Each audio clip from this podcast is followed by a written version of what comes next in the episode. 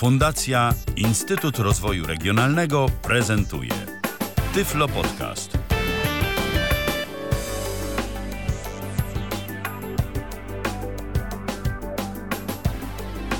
Dobry wieczór. Witam serdecznie w kolejnym odcinku Tyflo Podcastu. Z tej strony Ala Witek. Jak zwykle jest mi niezmiernie miło, że zechcieli Państwo spędzić z nami kolejny czwartkowy wieczór. Z nami dziś y, powiem grono y, szerokie moich gości. Mm, będziemy dziś rozmawiać o y, związkach osób niewidomych z partnerami pełnosprawnymi i będziemy rozmawiać z Beatą i Robertem Wiśniewskimi. Witajcie. Witamy. Witamy. I Pawłem Pluszczykiem i jego partnerką Dominiką Podgórską. Witajcie. Witam serdecznie. Dobry wieczór. Chciałabym tutaj jakby na początku z takim małym zastrzeżeniem Będziemy rozmawiać w kontekście tych związków pozostawiając aspekt emocjonalny e, gdzieś e, nieomówionym, dlatego że tutaj niezależnie od tego, czy ktoś jest osobą pełnosprawną, czy niepełnosprawną, e, w każdym związku wygląda to inaczej. Ja z moimi dzisiejszymi gośćmi postaram się porozmawiać o tej stronie praktycznej codzienności, jak to dziś wygląda i jak to wyglądało na samym początku, wzajemne uczenie się siebie, swoich ograniczeń, swoich możliwości. Tutaj oczywiście jak zwykle, jeśli ktoś z Państwa e, chciałby się swoimi doświadczeniami czy też refleksjami w tym temacie z nami podzielić, to serdecznie zapraszam do kontaktu. A można to robić na dwa sposoby. Po pierwsze przez komunikator Skype na tyflopodcast.net, a także przez stacjonarny numer telefonu 123 834 835. Bardzo zachęcam e, do kontaktu. E, dobrze, to e, nie zwlekając, e, przechodzimy do, że tak powiem, meritum. Chciałabym, żebyście na początek opowiedzieli słuchaczom o tym, jak długo ze sobą jesteście, troszeczkę o swoich związkach, powiedzmy, tak w najogólniejszym zakresie, jak to było na początku. Oczywiście na tyle, na ile sami chcecie uchylić rąbka waszej osobistej tajemnicy. To może zacznijmy od Beaty i Roberta. E, jeśli możesz, Beato, to zapraszam. E, no, u nas to można powiedzieć, że jesteśmy dinozaurami w tej kwestii. W tym roku, 13 maja, e, obchodziliśmy srebrne wesele.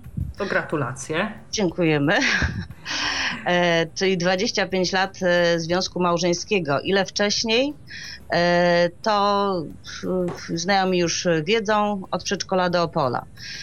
Czyli poznaliśmy się już w przedszkolu, chodziliśmy do tej samej grupy ostatni rok przed szkołą.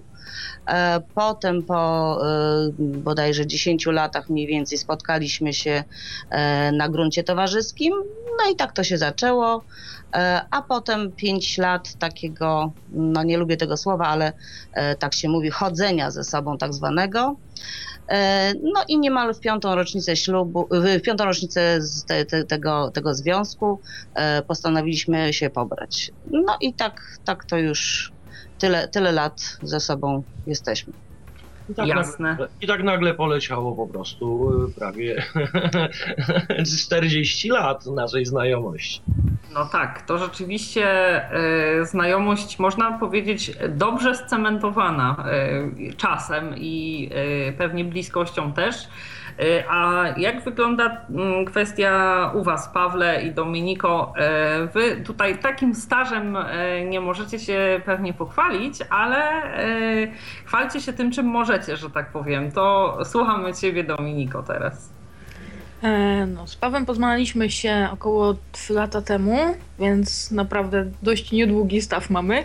Natomiast tak na poważnie jesteśmy ze sobą jakieś 2,5 roku. Mm, mhm. Wcześniej weźmy się spotkali parę razy, później mieliśmy przerwę. No i podobnie, ponownie byśmy się ze sobą powiedzmy zeszli. No i od tamtej pory już, e, już jakoś to było. Mieszkamy ze sobą e, ponad rok czasu. tak? No to tak będzie. mniej więcej, tak mniej więcej. No, no nie, nie było nam dane razem e, leżakować. E, tutaj w kwestii jakiegoś takiego tutaj rozładowania troszeczkę napięcia, czy jakiejś takiej anegdotycznej e, Dominika zwabiła mnie na psa. E, generalnie rzecz biorąc, e, tutaj też myślę, że troszeczkę warto o tym wspomnieć, no bo jednak specyfika tego wszystkiego się zmienia. E, Poznaliśmy się przez internet, co myślę ogólnie samo w sobie nie jest aż tak bardzo istotne. No niemniej jednak dzisiaj, mimo tego, że ten internet towarzyszy nam już od kilku czy kilkunastu lat, to ciągle jakby zdania na temat zawierania znajomości przez internet, czy też poznawania się przez internet i później no jakby wchodzenia w ten związek są ciągle podzielone. Mm, Natomiast e, rzeczywiście tak właśnie było, jak powiedziała Dominika, E, ale z, z tym pieskiem to, to rzeczywiście było tak, że jakieś tutaj mm, no nie powiem, że miałem opory przed przyjeżdżaniem do Dominiki, no ale y, jestem osobą, która może dosyć szybko się angażuje, ale jednak y, do wielu rzeczy się przyzwyczaja. E, ja to zawsze sobie powtarzam, że my home is my castle. E, więc e, nieszczególnie lubię jakieś takie zmiany związane właśnie z przeprowadzaniem się, czy też y, Okej, okej, ale poczekaj chwilę, bo jak już tutaj zacząłeś taką kwestię, to co? Y, skąd się brały te opory? E, Z tego, że jakoś, e, nie wiem, obawiałeś się tego, e, jak zostaniesz przez Dominikę przyjęty? Tak, no tutaj czy- muszę, muszę no, uchylić rąbka swojej, swojej tutaj prywatności. E, Od, że tak to powiem po polskiemu, po czasów szkolnych, czyli od kiedy zako- zakończyłem edukację, wszystkie jakieś e, poznawane osoby, z którymi e, wiązałem się, czy próbowałem się wiązać, to były osoby widzące. E, No, natomiast no, nie czarujmy się. Osoba niewidoma jest potencjalną, tutaj może nieco wyolbrzymiam, ale powiem, że ofiarą, tak? Myślę, że wielu z nas tutaj słuchających spotkało się z sytuacjami, w których zostały na przykład oszukane. Mnie zdarzyło się, że kobieta, z którą się spotykałem, mnie okradła po- podczas wybierania pieniędzy z bankomatu. No jest to może przykre. y, W pewnym sensie, co chyba łatwo zrozumieć, y, sprawia, że później budowanie tego zaufania do kolejno poznawanych osób jest dosyć trudne. U mnie też jest tego typu sprawa, że bardzo sobie cenię swoją prywatność. Yy, Nie mam rodzeństwa, więc yy, troszeczkę, znaczy nawet nie troszeczkę, bo tutaj Ala dobrze mnie zna, więc, więc pewnie może to potwierdzić. Jestem raczej takim, byłem raczej takim yy, syneczkiem mamusi, wychuchanym i tak dalej, wszystko dla Pawełka. E, I to jakoś się przekładało na, na właśnie tą umiejętność otworzenia się, zaufania, y, no całkowicie inne otoczenie niż y, u siebie. Była to jednak jakaś tam odległość kilkuset kilometrów, więc sytuacja, która jakaś taka podbramkowa, która mogłaby mieć miejsce, stawiałaby mnie w sytuacji, że y, no byłoby mi na przykład sobie ciężko z czymś tam poradzić. Oczywiście wcale tutaj nie chcę przypisywać Dominice jakichś złych zamiarów, natomiast każdy chyba rozumie, Tak, że... bo to chyba nie chodziło o Dominikę. Ktokolwiek Oczywiście, że tak, na jej oczywiście, że miejscu, tak. byłoby to samo, tak? E, więc y, to był, to był y, trudny czas. No natomiast ten piesek tutaj e, przełamał, bary, przełamał bary, na szale może nie, ale przełamał, przełamał bariery. E, Tym bardziej, że no wtedy już kilka miesięcy się znaliśmy, więc na pewno było mm, no, trochę łatwiej. Mhm, No ale był właśnie, właśnie był taki problem, że Paweł, nam rozmawialiśmy przez internet, mówię przyjedź, on mówi no może w tym tygodniu nie przyjadę, to tak spotykaliśmy się oczywiście na weekendy, e, jako wy oboje pracowaliśmy. No i w pewnym tygodniu po prostu przytargałam naszą Barce do, do domu, dosłownie przytargałam, bo e, małe było, więc na rękach. No i już nie miał, nie miał już problemu z przyjeżdżaniem w żadnym tygodniu. Jasna Już pojawiał się regularnie. E, To teraz chciałam zapytać Was e, mm, tak ogólnie, mm, jak pytanie będę kierowała do Roberta i do Dominiki. Jak, w czym się przejawia, jeśli chodzi o konsekwencje, niepełnosprawność e, Waszych partnerów w funkcjonowaniu Waszych związków? To znaczy, e, jak mm, na przykład w odniesieniu do jakichś swoich związków wcześniejszych, czy do związków waszych znajomych, czy w rodzinach, które obserwujecie, wasz, pod jakim względem ten wasz związek różni się od tych innych? E, nie chodzi mi tutaj o jakieś wymienianie, skupianie się albo tylko na negatywach, albo na pozytywach. Chodzi mi ogólnie po prostu na czym te różnice polegają, w czym je odczuwacie. Jeśli mogę poprosić najpierw Ciebie, Robercie. No, słuchaj, no ja generalnie rzecz biorąc, by tak określić to, to zagadnienie, e, myślę, że tutaj no, ja nie, nie widzę jakichś specjalnych barier, jakichś specjalnych e, przeszkód, e, które by mi tutaj towarzyszyły z tym zagadnieniem. Po prostu nie mam punktu odniesienia, no bo mówię, na tyle, na tyle, na tyle lat naszej znajomości i na tyle lat doświadczeń, po prostu no, no nie jestem w stanie przytoczyć jakichś bardzo drastycznych e, sytuacji czy przykładów. Także... Nie, nie, e, przepraszam, że wchodzę ci w słowo. Mi nie chodzi akurat o drastyczne. Chodzi mi na przykład o to, że nie wiem, dostrzegasz coś takiego w Beacie, że ponieważ powiedzmy, nie wiem, jest osobą niepełnosprawną, to ma w sobie jakąś taką większą chęć E, nie wiem, udowodnienia czegoś e, światu, tobie, sobie, że jest bardziej przedsiębiorcza, że e, powiedzmy, nie wiem, w pewnym sensie jakoś bardziej ambitnie podchodzi do różnych zadań jakichś tam domowych i tak dalej, i tak dalej. Bo ja na przykład ze swojego podwórka mogę powiedzieć, że ponieważ na przykład niedowidzę, to na przykład gdzieś tam w domu staram się wszystko robić, nie wiem, 10 10 razy lepiej niż przypuszczalnie, gdybym zrobiła będąc e, osobą widzącą, bo wychodzę z założenia, że jak coś mi nie wyjdzie, to ktoś pomyśli, że dlatego, że nie widzę, a nie dlatego, że, że nie wiem, że mi nie wyszło po prostu, tak? E, na przykład tak. o takie rzeczy mi chodzi. No to super, to cię podziwiam. E, ale również podziwiam tutaj Batę, bo tak jak sprecyzowałeś bardziej pytanie, no to faktycznie tutaj zauważam to, że zawsze Beata E, starała się być bardzo konsekwentna, bardzo dokładna, bardzo logiczna i, by tak powiedzieć, bardzo e, zwracała uwagę na to, co robi, e, żeby właśnie w żaden sposób no, nie, nie, nie wskazywać na, na, na siebie jako na tą osobę, która powiedzmy nie widzi. Więc tutaj to muszę przyznać rację, że, że mm, tak po swoim przykładzie, jak tutaj to obserwuję i tak jak zadałaś to pytanie, że po prostu radzi, radzi sobie świetnie. Kosztuje ją to na pewno bardzo dużo energii, bardzo dużo wysiłku, e, żeby wszystkim tym zadaniom e, podołać. No i cóż, no i tylko, tylko, tylko podziw e, dla, dla takich osób, że nie robią, jakby to powiedzieć, jako osoby widzące po łebkach, a tu się coś przestawi, tam się coś zmiecie i będzie ok. Nie, nie, nie. Tutaj, jeżeli chodzi o tą perfekcję wykonania e, pewnych e, zadań e, życia codziennego, no to muszę stwierdzić, że jest the best. Jasne. To myślę, że teraz Beacie robi się bardzo ciepło na serduszku. Zaraz zobaczymy, czy równie ciepło będzie się po wypowiedzi Dominiki robiło Pawłowi. E, jak Dominiko to u Was wygląda? Czy są e, takie rzeczy, w których właśnie Paweł jakoś tam stara się udowodnić, albo wręcz takie kwestie, w których na przykład, nie wiem, e, stwierdza, że może jakby bardziej liczyć na Ciebie i jest gotów coś tam, że tak powiem, odpuścić sobie bo wie, że na przykład go w tym wyręczysz. Jakie u Was są te konsekwencje w dniu codziennym w takim funkcjonowaniu? No wiadomo, są takie sytuacje, kiedy po prostu jemu się nie chce i, i woli coś zostawić mi. Natomiast jest wiele sytuacji, w których mm, Paweł mm, próbuje, czy nie wiem, czy robi to celowo, czy jest to naturalny wynik, e, ale chcę pokazać, że mimo, że nie widzi, to jest pełnowartościowym facetem.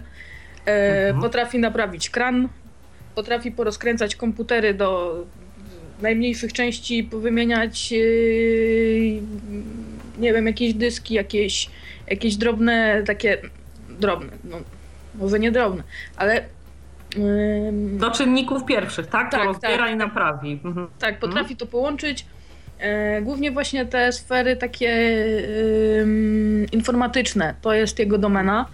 Mm, w tym, tym się czuję dobry, dobrze i, i tutaj potrafi mnie naprawdę czasem zaskoczyć. Czasem mu nie, nie okazuje, no ale na przykład w ostatnim czasie był te, była taka sytuacja, miałam ochotę obejrzeć sobie serial Kości.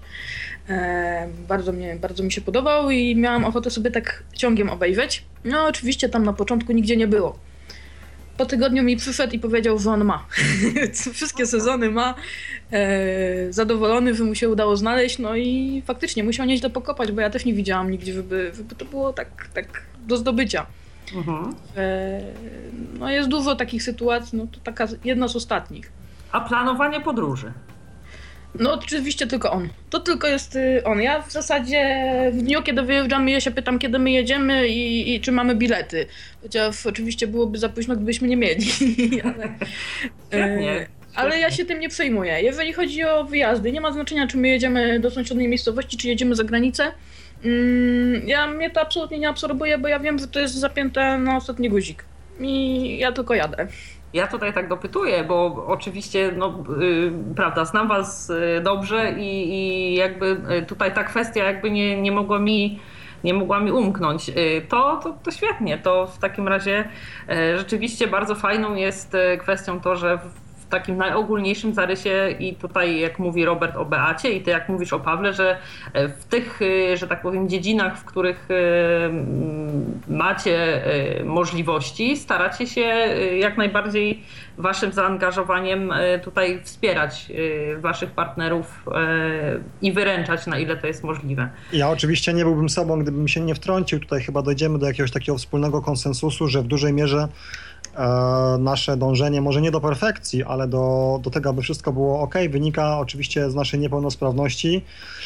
No i z tego, że z wieloma sytuacjami w życiu musimy sobie, czy tam musieliśmy sobie radzić sami, bo nie zawsze było na kogo liczyć, to raz.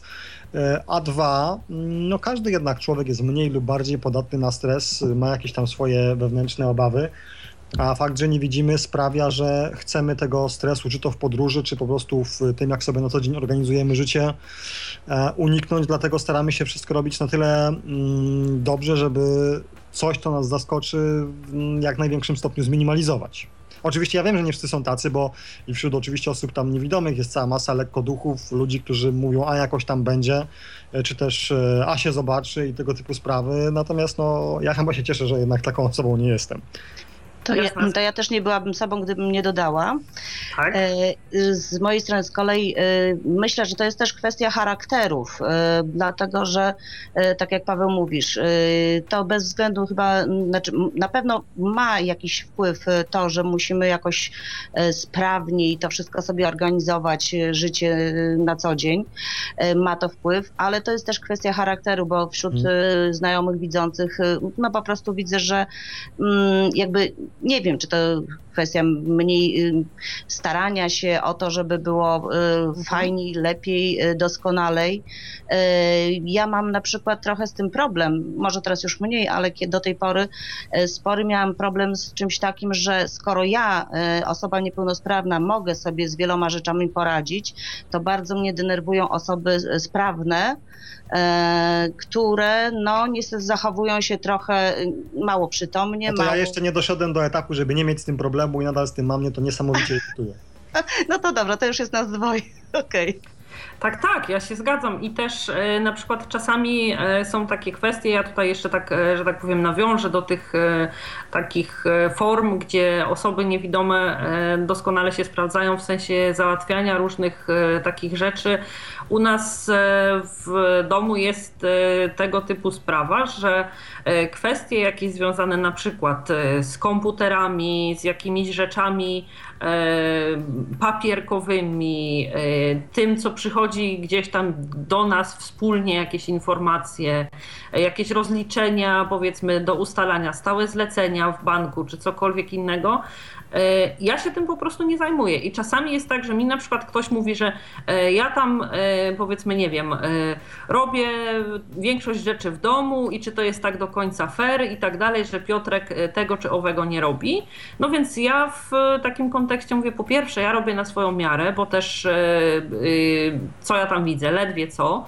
A po drugie, to nie musi być tak, że, żeby dzielić obowiązki równo na pół, że ja sprzątam lewą stronę pokoju, ty prawą, byle było po po, po połowie.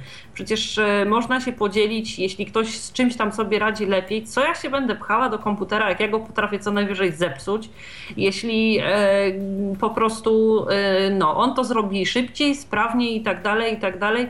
I wcale nie musi przebiegać, wydaje mi się, ten podział obowiązków na zasadzie takiej, że równo co do centymetra, bo na przykład ja wolę, żeby zrobił on coś, co mnie przyprawia o stres, zabiera mi o wiele więcej czasu niż e, powiedzmy e, ja, to znaczy tak, ja miałabym się z tym nie wiadomo jak męczyć, a e, jemu to zajmie chwilę, on to zrobi sprawnie i szybciutko i po prostu ja z kolei mogę wyręczyć go w czymś innym, więc Na tym wydaje chyba mi się... polega partnerstwo, prawda? Jasne, jasne, że tak.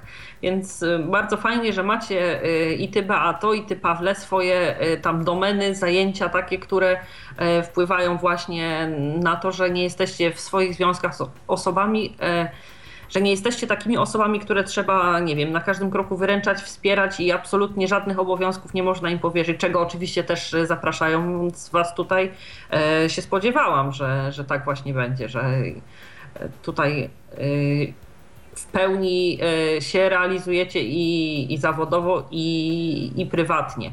E, Tutaj chciałam jeszcze taką e, kwestię, to teraz porozmawiamy przez chwilę o trudnych początkach. Będę pytała Roberta i Dominikę. Powiedzcie mi, na początek zadam Wam takie krótkie pytanie, czy zanim związaliście się z Waszymi obecnymi partnerami, mieliście e, jakąkolwiek, kiedykolwiek styczność z osobami niewidomymi? Jak e, u Ciebie to było, Dominiko? Ja sobie absolutnie nie przypominam, żebym em, przebywała nawet w obecności osoby niewidomej. Aha, To rozumiem. była moja pierwsza, pierwszy kontakt. Mhm. E, A u Ciebie, Roberto, jak... e, Robercie, przepraszam bardzo, jak miałaś nie ma sprawy. Nie ma sprawy. E, Słuchaj, e, w moim otoczeniu też nie było osób e, z dysfunkcją wzroku. E, Mhm. Beata była pierwszą osobą napotkaną, e, u której zauważyłem e, jakieś braki, powiedzmy, wzroku. Ale to była, no po- powiedzmy, taka pobieżna, młodzieńcza obserwacja na zasadzie gry w piłkę, jazdy na rowerze, etc., różnego rodzaju sytuacje, raczej bardziej zabawne niż, niż jakieś y, bardziej konkretne. Więc y, na, na pytanie odpowiadam, że nie znałem wcześniej i nie miałem w otoczeniu, w Mhm. szkole, wśród znajomych o, osób y, niewidomych, powiem tak. Jasne. To jakie były, jeśli w ogóle były, to znaczy, jakie były, jeśli były w ogóle obawy, albo jakie były wasze refleksje, zanim zdecydowaliście się wejść w wasze związki? E, W przypadku twoim Dominiko z Pawłem, a w przypadku twoim Robercie e, z Beatą. Czy e, mieliście jakieś opory typu jak to będzie, jak będziecie sobie dawać radę, na ile powiedzmy, nie wiem, ich samodzielność skłaniała was ku temu, że mieliście świadomość, że spokojnie dacie sobie radę, a na przykład e, co do jakich sytuacji mieliście e, jakieś wewnętrzne obiekcje, że e, tutaj ewentualnie mogą być trudności. To teraz zaczniemy od ciebie, Robercie, jeśli można. Okej, e, więc tak, tutaj jeżeli mówimy o, o tych obawach, no obaw, obawy zawsze istnieją, to jest takim naszym wewnętrznym czymś złym, że zawsze obawiamy się drugiej osoby, czy to jest osoba widząca, nie, nie, nie, nie, normalna, powiedzmy na tej zasadzie, jakakolwiek by to była osoba. Ale tutaj po prostu e, uważam, że trzeba e, zawsze uderzać do źródła i nie owijać w bawełnę. Ja miałem e, jakieś spostrzeżenia, tak jak powiedziałem wcześniej, a propos wzroku Beaty, E, więc e, umówiliśmy się na jednym tam z pierwszych spotkań. E, Fajnie w kawiarni, oczywiście spotkaliśmy się, powiem krótko, i ja Beacie zadałem pytanie bezpośrednio, proste. Słuchaj, co jest e, e, z Twoim wzrokiem? Co jest nie tak? Mhm. E, oczywiście mając tego świadomość, nie chodziło mi o to, że mi powie, a bo nie widzę, bo stracę wzrok za pół roku, za rok, albo coś na tej zasadzie i będzie to pierwsze nasze ostatnie spotkanie. E, tylko po prostu to było szczere pytanie i chciałem uzyskać szczere i bezpośredniej odpowiedzi. No a kolejny etap naszej znajomości, no to już po prostu były kolejne rozmowy, kolejne sytuacje. e, no, no cóż więcej, no po prostu czyste życie, ale tu nie było żadnego, żadnego oszukiwania się nawzajem. Bo Mhm. również Beata mnie się zapytała, czy mnie to w jakiś sposób będzie przeszkadzać. No, nie można tego powiedzieć przeszkadzać, no bo wiadomo, że każda e, dysfunkcja, jakakolwiek by nie była, e, no, w życiu będzie przeszkadzać, ale z tym po prostu trzeba sobie radzić. Nie można odpuścić, że y, komuś, jeżeli czegokolwiek brakuje, to znaczy, że musimy go odstawić gdzieś na boczny tor.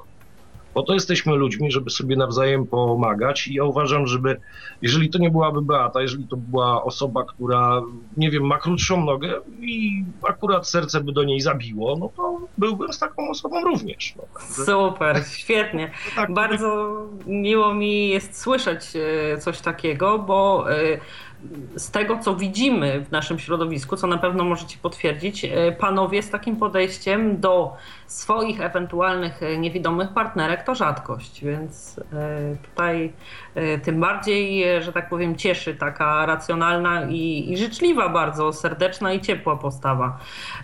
To Mogę ja- tak, jeszcze dodać tak, do, tak, tej, do tej tak, sytuacji właśnie, oczywiście.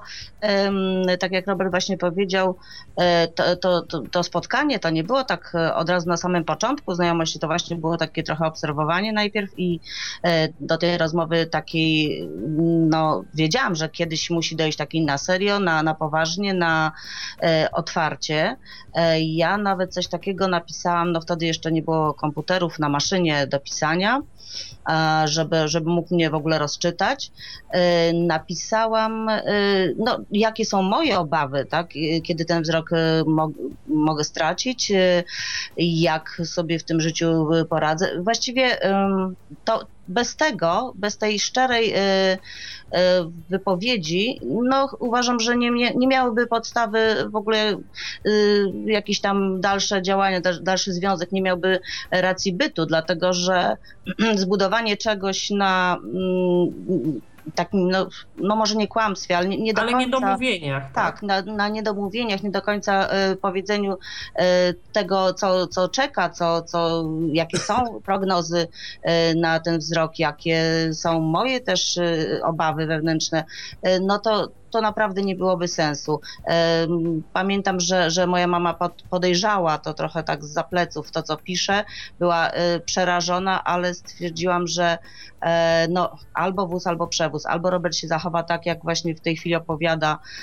i razem po prostu przez to przebrniemy, no albo jeśli, jeśli stwierdzi, że to jest dla niego za ciężkie, za trudne, no to trudno zakończymy tę znajomość, nie ma co się oszukiwać i brnąć w to dalej. Tak, bo y, ja wydaje mi się, że y, taka y, postawa właściwie jest jedyną możliwą, jeśli chcemy, że tak powiem, dać tej drugiej stronie choćby szansę wyboru, tak? Choćby szansę tego, żeby zastanowiła się, czy, czy w ogóle chce w coś takiego wchodzić, bo brak wzroku to jest zbyt gruba sprawa, żeby można to było, nie wiem, odłożyć na potem, albo udawać, że, że, że taki fakt nie istnieje, albo no po prostu to, to nie jest coś, czego się da nie zauważyć, tak? Więc y, Dokładnie tutaj y, myślę, że, że rzeczywiście chyba i żadne inne rozwiązanie tak naprawdę u zdrowo myślącego i, że tak powiem, szlachetnie czującego człowieka nie wchodzi w rachubę. Y, To jak to było e, u Was, e, Dominiko? W jakich okolicznościach Ty się dowiedziałaś o braku wzroku Pawła? Jak, e, że tak powiem, rozpatrywałaś to u siebie? Czy jakoś zadawałaś mu jakieś dodatkowe pytania? E, Jakie dla niego są e, konsekwencje tego? No bo nie wiem, zdawałaś sobie pewnie sprawę z tak oczywistych faktów, jak to, e, że nie wiem, nie będzie mógł jako kierowca wozić Cię samochodem, tak? Ale e, jakie były te takie poboczne wątki e, tutaj mm, w kwestii, nie wiem, zamieszkania razem, e, nie wiem, posiadania potomstwa, czy w każdym innym aspekcie. Co e, tak cię, powiedzmy, najbardziej e, frapowało, trapiło w, w tym aspekcie akurat? Paweł mi się przyznał do tego, że nie widzi chyba w trzecim albo w czwartym mailu. Nie było to od razu. Mhm. Początkowo mailowaliśmy. Eee, I mnie to dość mocno zaskoczyło. Eee, Tego się nie spodziewałam po prostu, no, bo raczej e, tych To osób- nikt nie myśli o takich no, no, rzeczach. No, tak, właśnie, no, no, nie jest ci nastawionym na taką informację. Natomiast po chwili przemyślenia, wziąwszy pod uwagę moje zakompleksienie i, i zawsze e, to pytanie odwieczne kobiety, czy jestem ładna, czy się będę podobać, mówię, fajnie, to przynajmniej nie będzie mnie oceniał pod tym względem. I, i mówię, no, no w porządku, jako jestem osobą dość zaradną, jakoś nie mam, nie mam problemów tak z załatwieniem wszystkich potrzebnych spraw. I mówię, to ta niepełnosprawność akurat w tym względzie nie będzie mi przeszkadzać. Eee, ale ta kwestia samochodu, właśnie to, to wspomniałaś, że nie będzie mnie wozić. No, zawsze, zawsze sobie marzyłam, żeby mieć faceta, który będzie mnie wozić. No ale cóż, byłam akurat wtedy w trakcie załatwiania prawa jazdy. Eee, dosyć późno e, je robiłam, ale zdałam w niedługim czasie i od tamtej pory uczę się nadal sukcesywnie jeździć, więc e, ten problem odpadł. Czyli los Znaczy bywa to ja jestem wożony, a nie mnie, wo- znaczy, a nie ja wożę. Tak, tak. Tak, tak, tak. Ja, los... ja, ja wożę Pawła i cierpliwie znoszę jego marudzenie, wyjeżdża za wolno i za ostrożnie. Aha, no tak.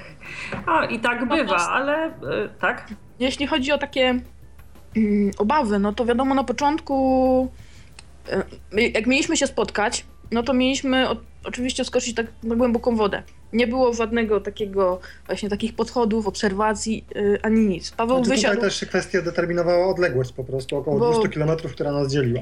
Owszem, Mhm. ja jestem z małej miejscowości spod Wrocławia, natomiast Paweł przyjechał do Wrocławia, spotkaliśmy się pierwszy raz we Wrocławiu, więc yy, takim neutralnym gruncie. Yy, no i miałam obawy, jak to będzie, czy ja będę potrafiła go w ogóle się zachować. No, rozmawialiśmy też o tym mm, przez internet, on mi mówił, jak mam się zachowywać. No właśnie, prosiłaś go o jakieś wskazówki, czy tam Tak, e, tak. Ja od razu były takie natury ogólnej, czy jakieś konkretne sytuacje przedstawiałaś, jak powinnaś się zachować, jak to wyglądało? Eee, ja konkretnie pytałam, a Paweł konkretnie odpowiadał. Mówił, z której, mówił konkretnie, z której strony chodzi, eee, jak chodzi, ile widzi, to też żeśmy omawiali, bo tam eee, Paweł jednak jakieś tam e, resztki wzroku posiada. I mówił mi, na ile widzi, w jakich warunkach, w jakich, e, w jakich okolicznościach. E, Także mi to tłumaczył, ja starałam się to oczywiście przetworzyć i później stosownie się zachować. Y, Chyba nigdy nie marudził akurat na, na to, jak, jak go prowadzę, więc O, to akurat- myślę, że to to naprawdę spore osiągnięcie. Jak, No tak, tak. Ja tutaj właśnie muszę tutaj kilka kwestii jakby poruszyć, e, które no w jakimś, przepraszam, sensie tutaj pokażą e, no, doskonałość Dominiki. Um, cofając się jakby nieco, jak wspomniałem wcześniej, raczej e, próbowałem się wiązać z widzącymi osobami, przy czym jeśli to były znajomości zawierane przez internet, to przez jakiś czas no może to ktoś powie, że ukrywałem fakt swojej niepełnosprawności, natomiast e, chciałem tam zbu- zbudować jakiś swój wizerunek. E, dopiero po jakimś tam krótszym lub dłuższym czasie, w zależności od tego, jak się ta rozmowa toczyła, powiedzieć, że jestem osobą niewidomą, aby po prostu, no oczywiście wiadomo, że jest to czynnik, no spokojnie można powiedzieć, decydujący o tym, czy ktoś się zdecyduje na spotkanie, czy kontynuowanie znajomości. Ale Paweł, to w tym ja akurat nie widzę nic takiego jakby fundamentalnie złego. Przecież jesteśmy najpierw ludźmi, a później dopiero osobami niewidomymi. Nie. Nikt się nie Nie. przedstawia. Jestem niewidomy Paweł, tak? Oczywiście, oczywiście, że nie. Natomiast no, myślę, że mm, ktoś, kto mnie zna, jest e, raczej całkowicie odmiennego zdania, natomiast ja sam uważam się za raczej wrażliwą osobę, więc każdy się obawia jakiegoś tam odrzucenia i tak dalej. Mm, Z tego względu wynikały tutaj moje, moje zachowania. Natomiast tutaj mm, może nie przewaga, jaką miała e, Dominika nad Robertem, no ale myślę, że gdy gdy kształtowała się znajomość Roberta i Baty, były jednak nieco inne czasy. Niewidomych na ulicy było znacznie mniej, nie mówiło się o nich w ogóle w telewizji. E, Robert nie mógł sobie na przykład chociażby dla ciekawości wpisać w Google, załóżmy, jak postępować z niewidomym, to oczywiście takie No to e, chyba Robert miał przewagę nad Dominiką. E, odwrotnie chciałeś powiedzieć, No tak? właśnie chciałem powiedzieć tak, jak powiedziałem, także no kwestia, kwestia podejścia, prawda? Kwestia podejścia.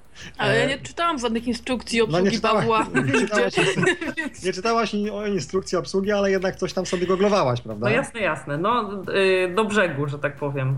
E, No właśnie, więc tutaj kwestia, kwestia podejścia.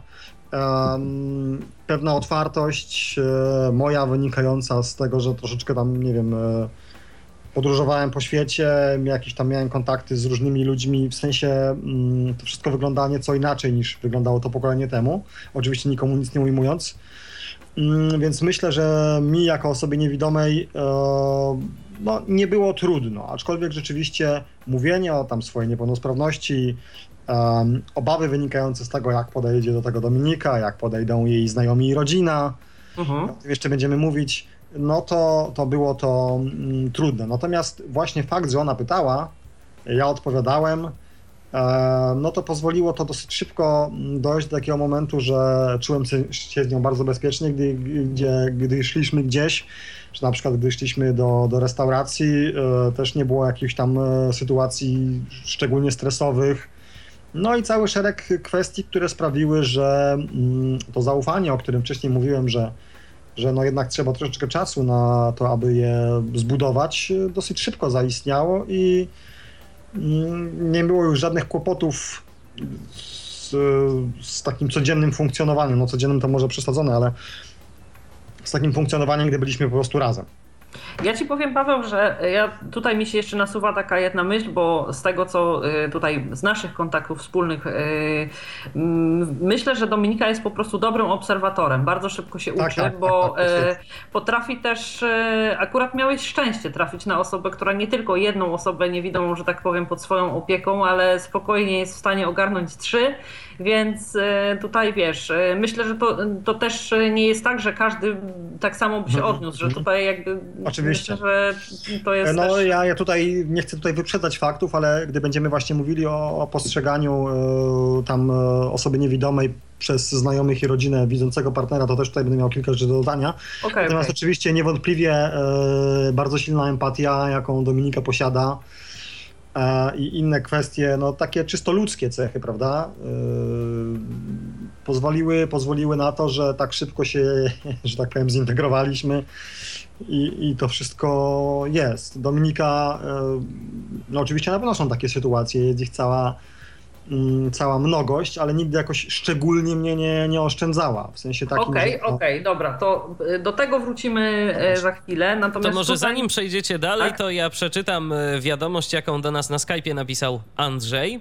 E, A Andrzej napisał do nas tak. Dobry wieczór. Jestem całkowicie niewidomy. To, że mógłbym się związać z osobą niewidomą w zasadzie wchodziło w grę, aczkolwiek było wiele zastrzeżeń co do tego, jak byśmy sobie poradzili w życiu codziennym. Nadszedł dzień, gdy poznałem przez internet dziewczynę na wózku inwalidzkim. Jest tak cudowną osobą, że od razu y, mnie strzeliło i y, prysły wszystkie wątpliwości. Rozumiemy się świetnie. Ona bardzo szybko nauczyła się tego, w czym trzeba mi pomagać, w czym nie należy mi przeszkadzać. Ja przy niej także bardzo dużo się nauczyłem. e, i mówiąc kolokwialnie, szerzej otworzyły mi się oczy. Można zapytać, co ona takiego we mnie dostrzegła, po co jej osoba niewidoma. Jest ładna, inteligentna i mogłaby sobie znaleźć kogoś w pełni sprawnego. Yy, Nie należy wychodzić z takiego założenia. Yy, Moim zdaniem powinniśmy doceniać swoje wartości. I powiem jedno na koniec. Wolę być w związku z osobą niepełnosprawną niż sprawną. Dlaczego? Dlatego, że takie związki moim zdaniem są bardziej wartościowe i trwałe. A ludzie w takich związkach stają się bardziej wrażliwi. Pozdrawiam. Długa wypowiedź od Andrzeja. Dziękujemy bardzo za wypowiedź. E, Oczywiście tutaj, jak to zwykle w e, Tyflo Podcaście, szanujemy zdanie każdego z moich słuchaczy. Ja myślę, że tutaj o jakby wartości związku nie, chyba nie przesądza to, czy ktoś jest osobą niepełnosprawną, czy niepełnosprawną, tylko to, co ludzi wiąże, ale oczywiście e, w pewnym sensie może łatwiej jest dwóm osobom niepełnosprawnym e, jakby e, być, nie wiem, otwartym na pewną inność pod względem zdrowia, czy e, rozumieć jakieś niedomagania. No nie wiem, przekonamy się, co jeszcze powiedzą nam nasi dzisiejsi goście. To teraz chciałabym wrócić do Roberta i Dominiki z jeszcze jednym takim krótkim pytaniem. Co y, Wam, y, bo jednak y, na początku każdego związku mamy taką jakby formę autoprezentacji, że staramy się jak najlepiej przed tą drugą stroną wypadać, staramy się, mm, żeby postrzegała nas właśnie jako osobę szczególnie wartościową. Co w Waszych partnerach na, na początku było czymś takim, co Wam imponuje, że mimo e, tego e, braku e, wzroku, czy też niedoboru wzroku, zdecydowaliście, że jednak warto w to wchodzić. Czym tak przekonali Was do siebie najbardziej? Najpierw Ciebie, Robercie, zapytam o to. No ja myślę tutaj no przede wszystkim to jest ta wrodzona piękna inteligencja, zrozumienie, zrozumienie drugiej osoby, przełożenie po prostu pewnych y, pytań na, na, na rzeczywistość. Y, no, sympatyczna, fajna rozmowa przede wszystkim. Y, no i przede wszystkim to zrozumienie. No, zrozumienie różnych sytuacji. No, my poznaliśmy się w takich czasach nie do końca ciekawych, by powiedzieć, politycznie i ekonomicznie, także że no, mieliśmy, mieliśmy wspólne tutaj akurat tematy związane powiedzmy z naszą przyszłością, jak można pewne kwestie rozwiązywać, jak można było pewne rzeczy zaplanować. Tego się kiedyś nie dało zrobić e, za przyciskiem e, jednej klawiatur, na klawiaturze jednym przyciskiem, opowiem. Mhm. E, był większy taki, można powiedzieć, optymizm, było takie zachwycenie no, z mojej strony, myślę, że z Beaty również. No cóż więcej dodam, no było fajnie, było pięknie. No i też o, no tutaj przede wszystkim no, poczucie humoru, no, to, to, to nam towarzyszyło e, w tym, w, tym, w tym szarym świecie. Także tutaj po, po, potrafiliśmy siebie nawzajem e, za, zabawić, jak, jak również naszych znajomych. Dziękuję. Powiem, jakkolwiek ckliwie by to nie zabrzmiało, że wzruszam się słysząc yy, co i jak przede wszystkim mówisz o Beacie, bo... Nie wierzę to, że, że Beata e, jest e, ciepłą, empatyczną osobą i tak dalej, każdy, kto ją zna, o tym wie, ale bardzo rzadko zdarza się, żeby e, mężczyzna potrafił w tak taki bardzo mm, mądry, ciepły i właśnie w taki naprawdę świadomy sposób mówić o, o zaletach e, swojej kobiety. O, dziękuję to, ślicznie. A bardzo proszę. E, Ciebie też doleciało. Cała, cała przyjemność po mojej stronie, że tak powiem, w słuchaniu tego. To teraz e, posłuchamy, e, jak w ciepłych bądź chłodnych słowach tutaj wypowie się Dominika o ewentualnych zaletach Pawła. Mm, co tak ujęło Cię w jego osobowości, w sposobie bycia, w jego intelekcie, że zdecydowałaś się, mimo właśnie tych e, takich oporów, mimo tego, że nie miałaś nigdy wcześniej do czynienia z osobami niewidomymi, spróbować? Ja myślę, że te, te sprawy by trzeba rozdzielić, ponieważ e, to, że zdecydowałam się z nim e, związać, z Pawłem, to nie była e, kwestia ani intelektu, ani, ani umiejętności, ani prób jego zaimponowania mi, e, tylko po prostu się w nim zakochałam. Więc e, to akurat trzeba by rozdzielić. A mhm. to, czym mi imponuje, no to przede wszystkim zaimponował mi tym, że to on przyjechał do mnie, a nie ja do niego. Na to mhm. pierwsze spotkanie. E, dla mnie było nie do ogarnięcia, jak osoba niewidoma może się sama, e, sama poruszać. W ogóle na początku było nie do ogarnięcia, jak może w ogóle się e, komunikować ze mną przez internet, przez komputer. Mhm. Więc te, te kwestie to były pierwsze, takie techniczne. Również elokwencja Paweł stara się być zawsze bardzo elokwentny, bardzo tak, taki rzeczowy. Tak, tak, tak, tak. To, to, jest, to jest znane chyba wszystkim. e, natomiast e, tak naprawdę początkowo mnie to odwrócało, ponieważ Paweł e, a za bardzo próbował być taki, m, mm, pokazać jaki jest e, inteligentny, elokwentny, e, a mi e, było trzeba jednak więcej, więcej takich um, uczuć ciepła i, i, i, takich rzeczy ni, niż tak naprawdę jego, jego inteligencji. Mhm. ale później się to wszystko wyrównało i jakoś, jakoś to już później było. I ja nigdy nie miałam obaw e, tego typu, jak to będzie z osobą niewidomą. To, to może wcześniej nie, nie, nie wspomniałam. Nigdy nie miałam tego typu problemu. Nie wiem dlaczego. Mm, W sumie zastanawiałam się nad tym, ale, ale nie wiem. Nie- stanowiło to dla mnie po prostu żadnego problemu. Czyli jeśli dobrze rozumiem, zastanawiałaś się, jak to będzie z Pawłem jako e, z facetem, a nie jak to będzie z Pawłem jako z niewidomym facetem, tak? Tak. Tak, Jasne i bardziej, bardziej obawiałam się reakcji mojego otoczenia, tak naprawdę, niż, yy, niż jakiegoś takiego wspólnego życia, wspólnego. Jasne, bo to też jest e, taka niebagatelna kwestia. Przecież e, nikt z nas e, nie żyje na bezludnej wyspie, mamy swoją rodzinę, swoich przyjaciół i to, co oni myślą o naszych wyborach, niekoniecznie musi przesądzać o decyzjach, jakie podejmujemy bądź nie, ale na pewno w pewnym sensie jest dla nas ważne i jest to jak najbardziej ludzkie, jak najbardziej normalne. E, To teraz chciałabym zapytać e, Pawła i Beaty, e, czy z kolei wy mieliście jakieś obiekcje? Mm, Oczywiście już tutaj po części o tym rozmawialiśmy, ale w takim bardzo ogólnym jakby schemacie Beata mówiła o, o liście, e, czy też o mm, wypisaniu sobie powiedzmy e, jakichś tam za i przeciw i przekazaniu e, tego Robertowi. E, Paweł mówił o swoich obawach co do zaufania, natomiast e, chciałabym Was zapytać o ten kontekst właśnie e,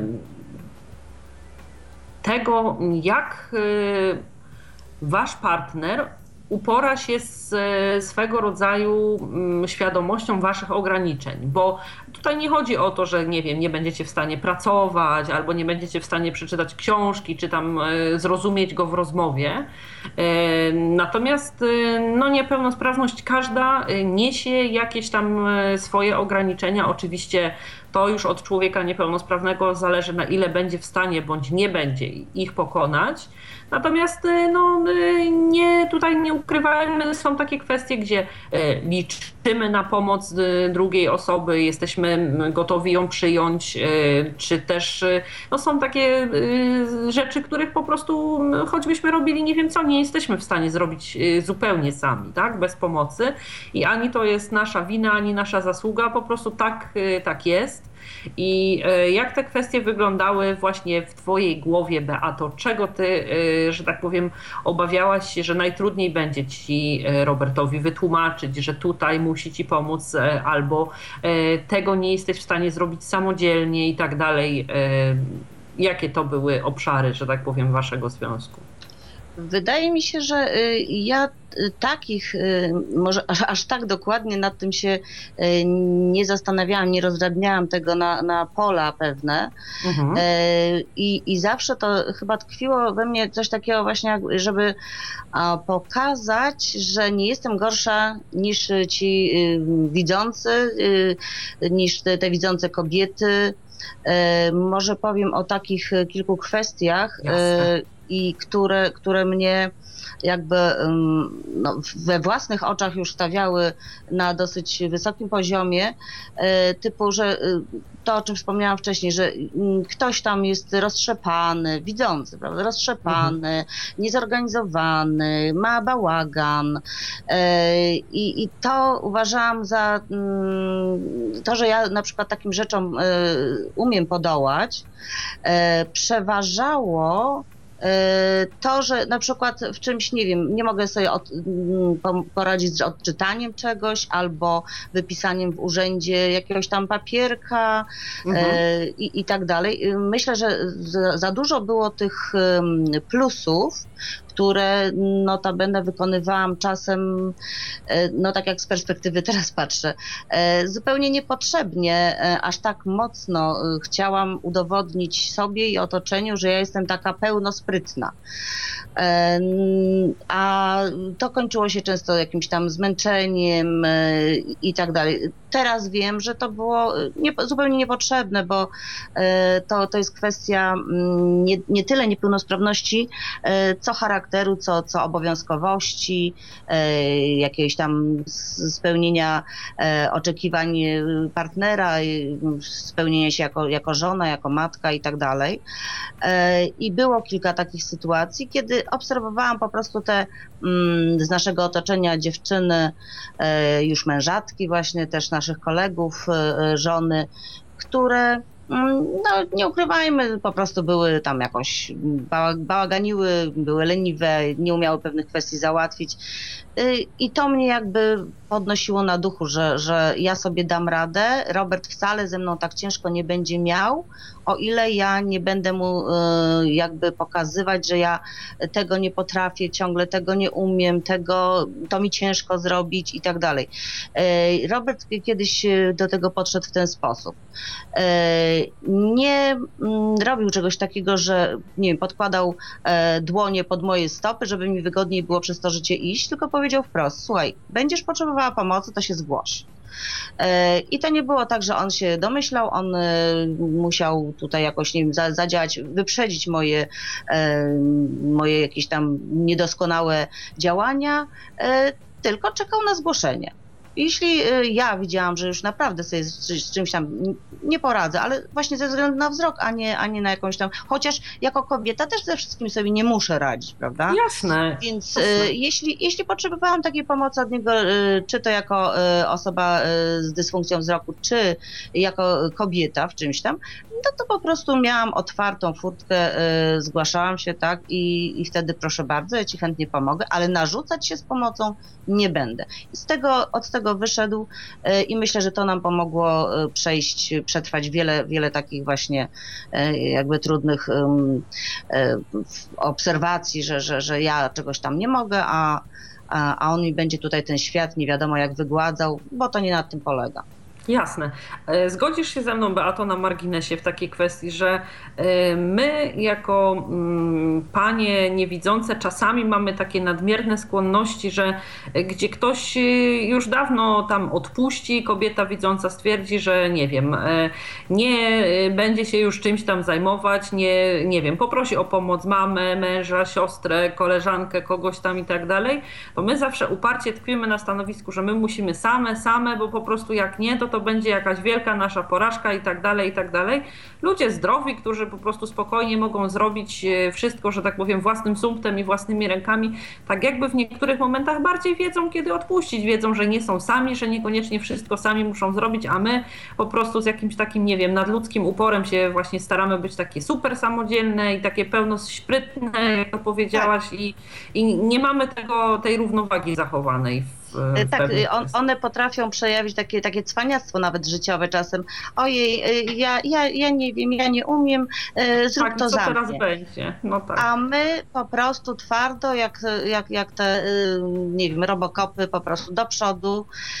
Nie jest to często takie ani popularne, ani jakieś pochwalane, bo z tego co widziałam, to osoby, dziewczyny, powiedzmy kobiety widzące, jak ja mówię, no jak to tego nie można zrobić? No przecież to się robi tak, tak i tak.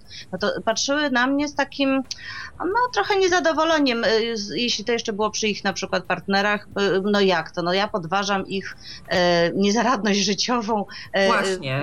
Albo coś takiego, że ktoś tam sobie, nie wiem, ja mówię, że robię jakieś tam przetwory, albo że tam, nie pamiętam już dokładnie tej sytuacji, byłam właśnie też zdziwiona tym, że właśnie, że ktoś mówi, a zdrowa dziewczyna mówi, a że też ci się chce, coś tam w sklepie jest sok i tak dalej, i tak dalej. Była taka jakby przy swoim mężu właśnie zakłopotana e, tym, że, że ja to robię, ona tego nie robi. No trudno, mogła mieć generalnie pretensje do siebie, ale to trochę ob, mm, obrazuje właśnie, że, że no to co mówisz, że, że, że właśnie my tak się staramy i tak dalej, a ja wiem, czy to tak aż bardzo musi być, ale generalnie wyzbyć się tych nawyków jest bardzo trudno, prawda? Bardzo Taki... trudno, nawet, nawet ostatnio y, obserwujemy jakąś taką y, u niektórych znajomych y, właśnie niezaradność życiową, a tutaj gdzieś czegoś zapomniały, tego nie opłaciły, tutaj jakiś tam prąd wyłączyli, no w ogóle masakra jakaś, no i Robert powiedział, że Boże, jak to dobrze ja cię ma, ciebie mam,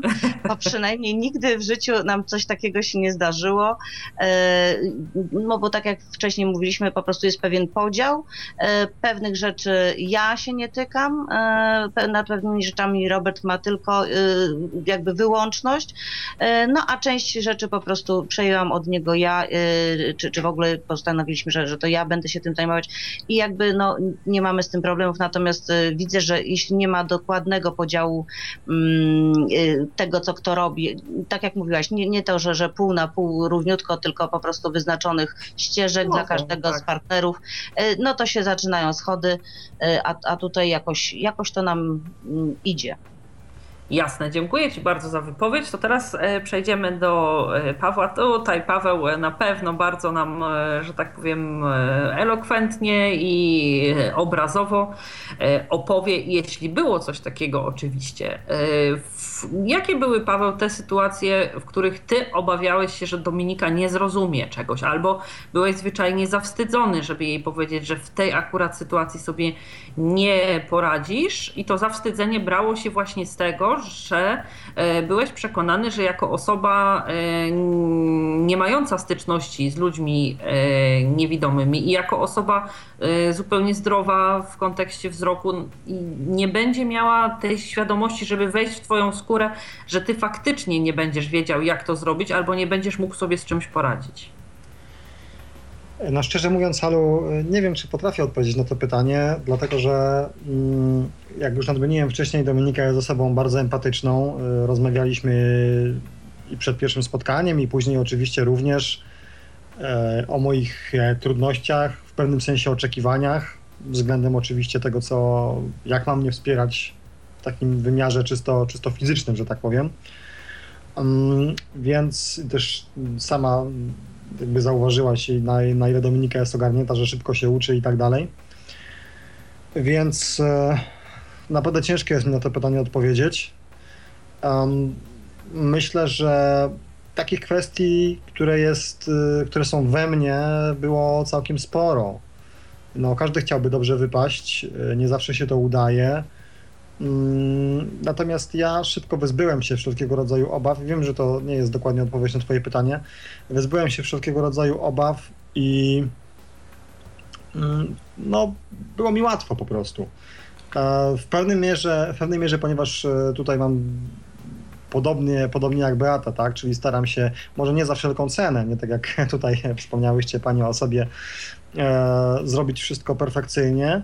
Natomiast z uwagi na fakt, iż na przykład kiedyś musiałem mieszkać sam, z wieloma kwestiami sobie poradzić, oczywiście wychodziło mi to mniej lub bardziej dobrze, no to mm, starałem się wszystko też robić na tyle dobrze, na ile potrafię, więc taka kwestia jakby ogarnięcia siebie, poczucia obowiązku, tego, że coś musi być zrobione, e, również mi towarzyszyła i towarzyszy na co dzień, także no, tak jak mówię, takich kwestii na pewno było wiele, ale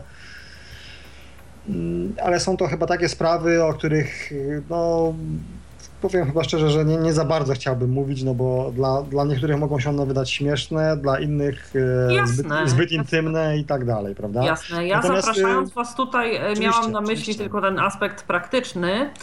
To wiemy, jak to wygląda u Beaty i Roberta, bo już mówili, że umawiali się na tej zasadzie, że jeśli Beata z czymś sobie nie będzie mogła poradzić, to przyjdzie do Roberta po pomoc. To tutaj też jakby pomogę Ci troszkę.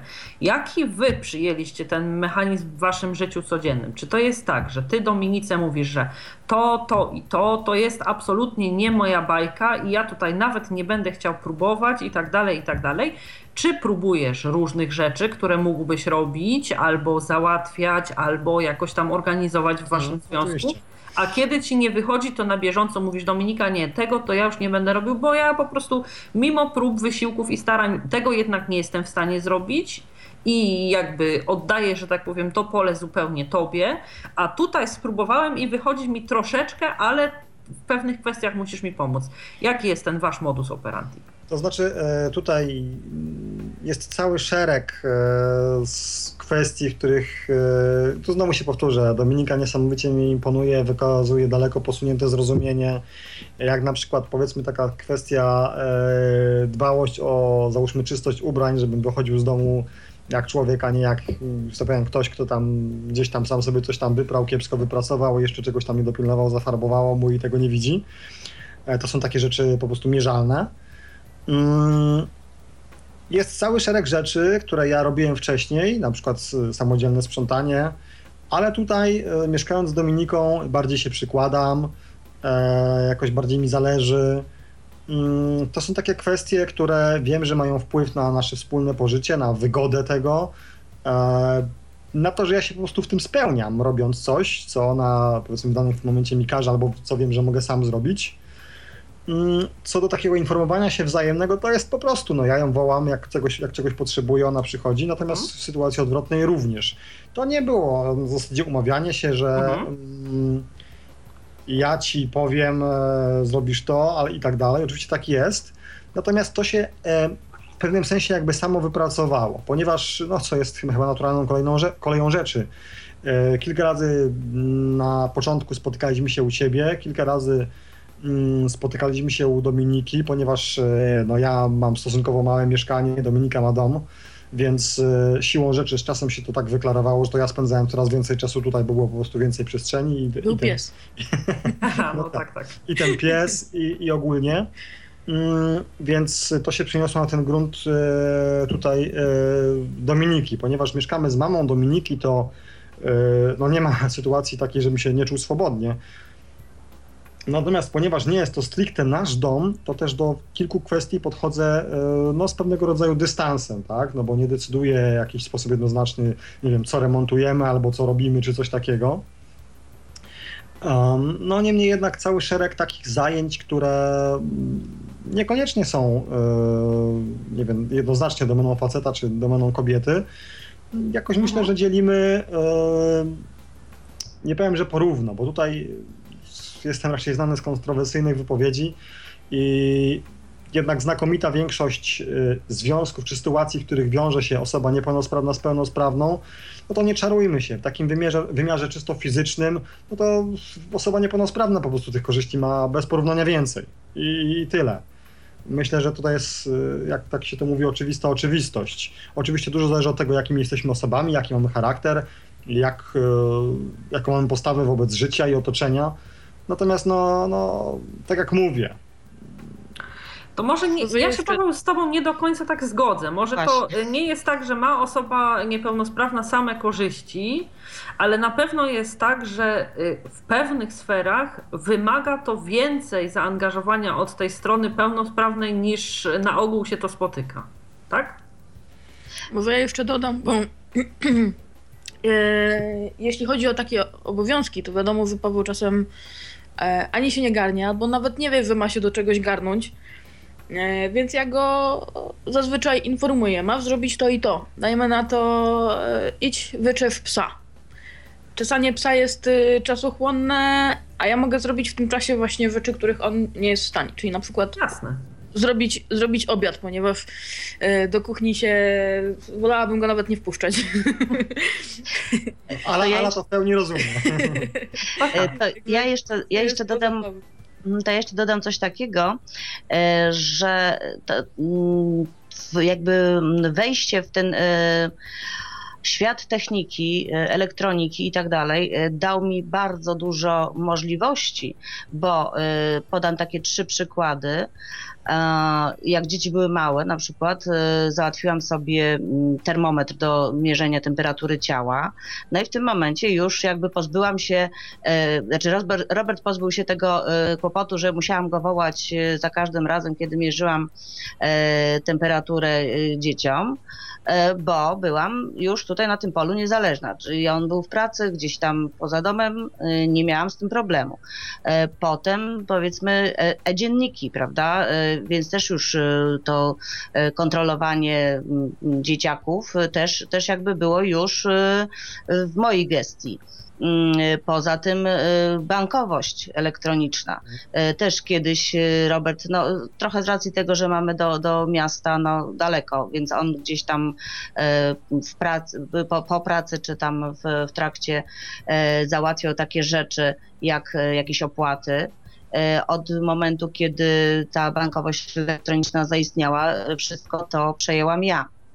No i, i takie rzeczy. Właśnie jestem z tego e, zadowolona i dumna wręcz, że e, no, te nowinki techniczne pozwalają mi właśnie przejmować takie rzeczy, które no po prostu po co, po co on ma się takimi rzeczami zajmować? Skoro mogę ja, nie sprawia mi to trudności, wręcz przyjemność, e, a dzięki tym narzędziom jestem w stanie Jesteś być w stanie go odciążyć, tak, odciążyć, tak? dokładnie. Mhm. Jasna sprawa. Na, na co dzień, jak tak? się pojawiają jakieś nowe nowe obowiązki, które trzeba e, spełnić, to najpierw e, analizuję to, czy Paweł jest to w stanie zrobić. Jeśli tak, to e, staram się, żeby przejął ten obowiązek, żeby one się. Bo póki co wiadomo, że ja tych obowiązków mam więcej. I żeby to nam się jakoś tak wyrównało, to wszystko to, co z czasem przychodzi, i ja wiem, że jest sobie w stanie z tym poradzić to informuję go o tym, próbuję, jeśli mu wychodzi, no to staje się to, znaczy to częścią to, jego, ja, jego To, o czym ja powiedziałem, tak, że Dominika po prostu nie trzyma mnie pod jakimś kloszem ściśle przylegającym do podłoża i, i ja wszystko mam, e, że tak powiem, nie, nie robię absolutnie nic, chociaż oczywiście, tak jak słusznie zauważyła, bez porównania więcej ma tych obowiązków takich stricte domowych, związanych na przykład z e, obiadem, z praniem i tak dalej. Chociaż tak jak powiedziałem, ponieważ no nie mieszkamy całkowicie sami, no to tutaj e, też... E, inaczej trochę to wygląda. No właśnie, nie powiem, że się wypacza czy coś takiego, tylko po prostu inaczej to troszkę wygląda, no bo jednak tutaj e, mama Dominiki jest e, u siebie, to ona jest tutaj w dużej mierze siłą sprawczą wielu rzeczy. Eee, no więc też wiadomo, ponieważ no jest to osoba, nie powiem, że tam w starszym wieku czy coś takiego, no ale ktoś, kto ma już przez kilkadziesiąt lat życia wypracowane swoje schematy, swoje poglądy na, na życie, na to, jak funkcjonuje dom i tak dalej, więc ja też siłą rzeczy nie mogę tego zmieniać, tylko pozostaje mi to e, tam zaakceptować i w jakimś sensie się, się w to wciągnąć. Jasne. A poza tym e, zgodzicie się ze mną na pewno, że to też jest tak, że nic na siłę. Jeśli e, nawet e, ten podział obowiązków nie jest taki, powiedzmy, stricte równiusieńki i tak dalej, i tak dalej, ale widać po tej drugiej stronie chęć jakby zdjęcia ciężaru obowiązków z tej, z tej strony, że tak powiem, pełnosprawnej, to jeśli obu stronom taki stan rzeczy odpowiada, no to, to, to przecież tak naprawdę co komu do tego i generalnie jeśli to działa bez zarzutu i obie strony są z tego zadowolone, no to, to właściwie no, w czym problem, tak? Tak, poza tym są też takie rzeczy oczywiste, o których myślę trzeba powiedzieć. Mówiła też o tym Beata, ale takie poczucie e, ważności, przynależności do, do, do tego, tego partnerstwa, że tak powiem, e, to są rzeczy takie przyziemne, chociażby to, że wychodzimy ze sklepu i są ciężkie zakupy, które ja niosę do samochodu, czy ewentualnie jeśli nie jedziemy samochodem, to ja to niosę do domu, e, czy, czy cały szereg tego typu spraw, które są często codziennością, o której, której normalnie się nie mówi, której normalnie się nie zauważa, po, pozwalają mi, no nie wiem, czuć się po prostu facetem, e, czy, czy po prostu potrzebnym i tak dalej. To jest e, bardzo ważne, tak jak Jasne. I to jest związku. suma małych drobiazgów, które tak, się właśnie, składa właśnie, na pozytywną całość. E, tak, tak. I to jest, dla mnie to jest bardzo ważne, że są rzeczy, które po prostu e, robię ja, czy tam są moją domeną, też po prostu że mogę swojej kobiecie te zakupy nieść i tak dalej, to jest, e, dla mnie to jest naprawdę, no, tak się tych zakupów, prawda? No, to, tak, tak, to ale jest, to jest tylko przykład. Wiadomo, wiadomo o co chodzi. Ja dodam, ja dodam jeszcze, Pawle, wiesz co, że to też jest e, właśnie ta, ten podział obowiązków jest e, różny nie tylko e, ze względu na niepełnosprawność.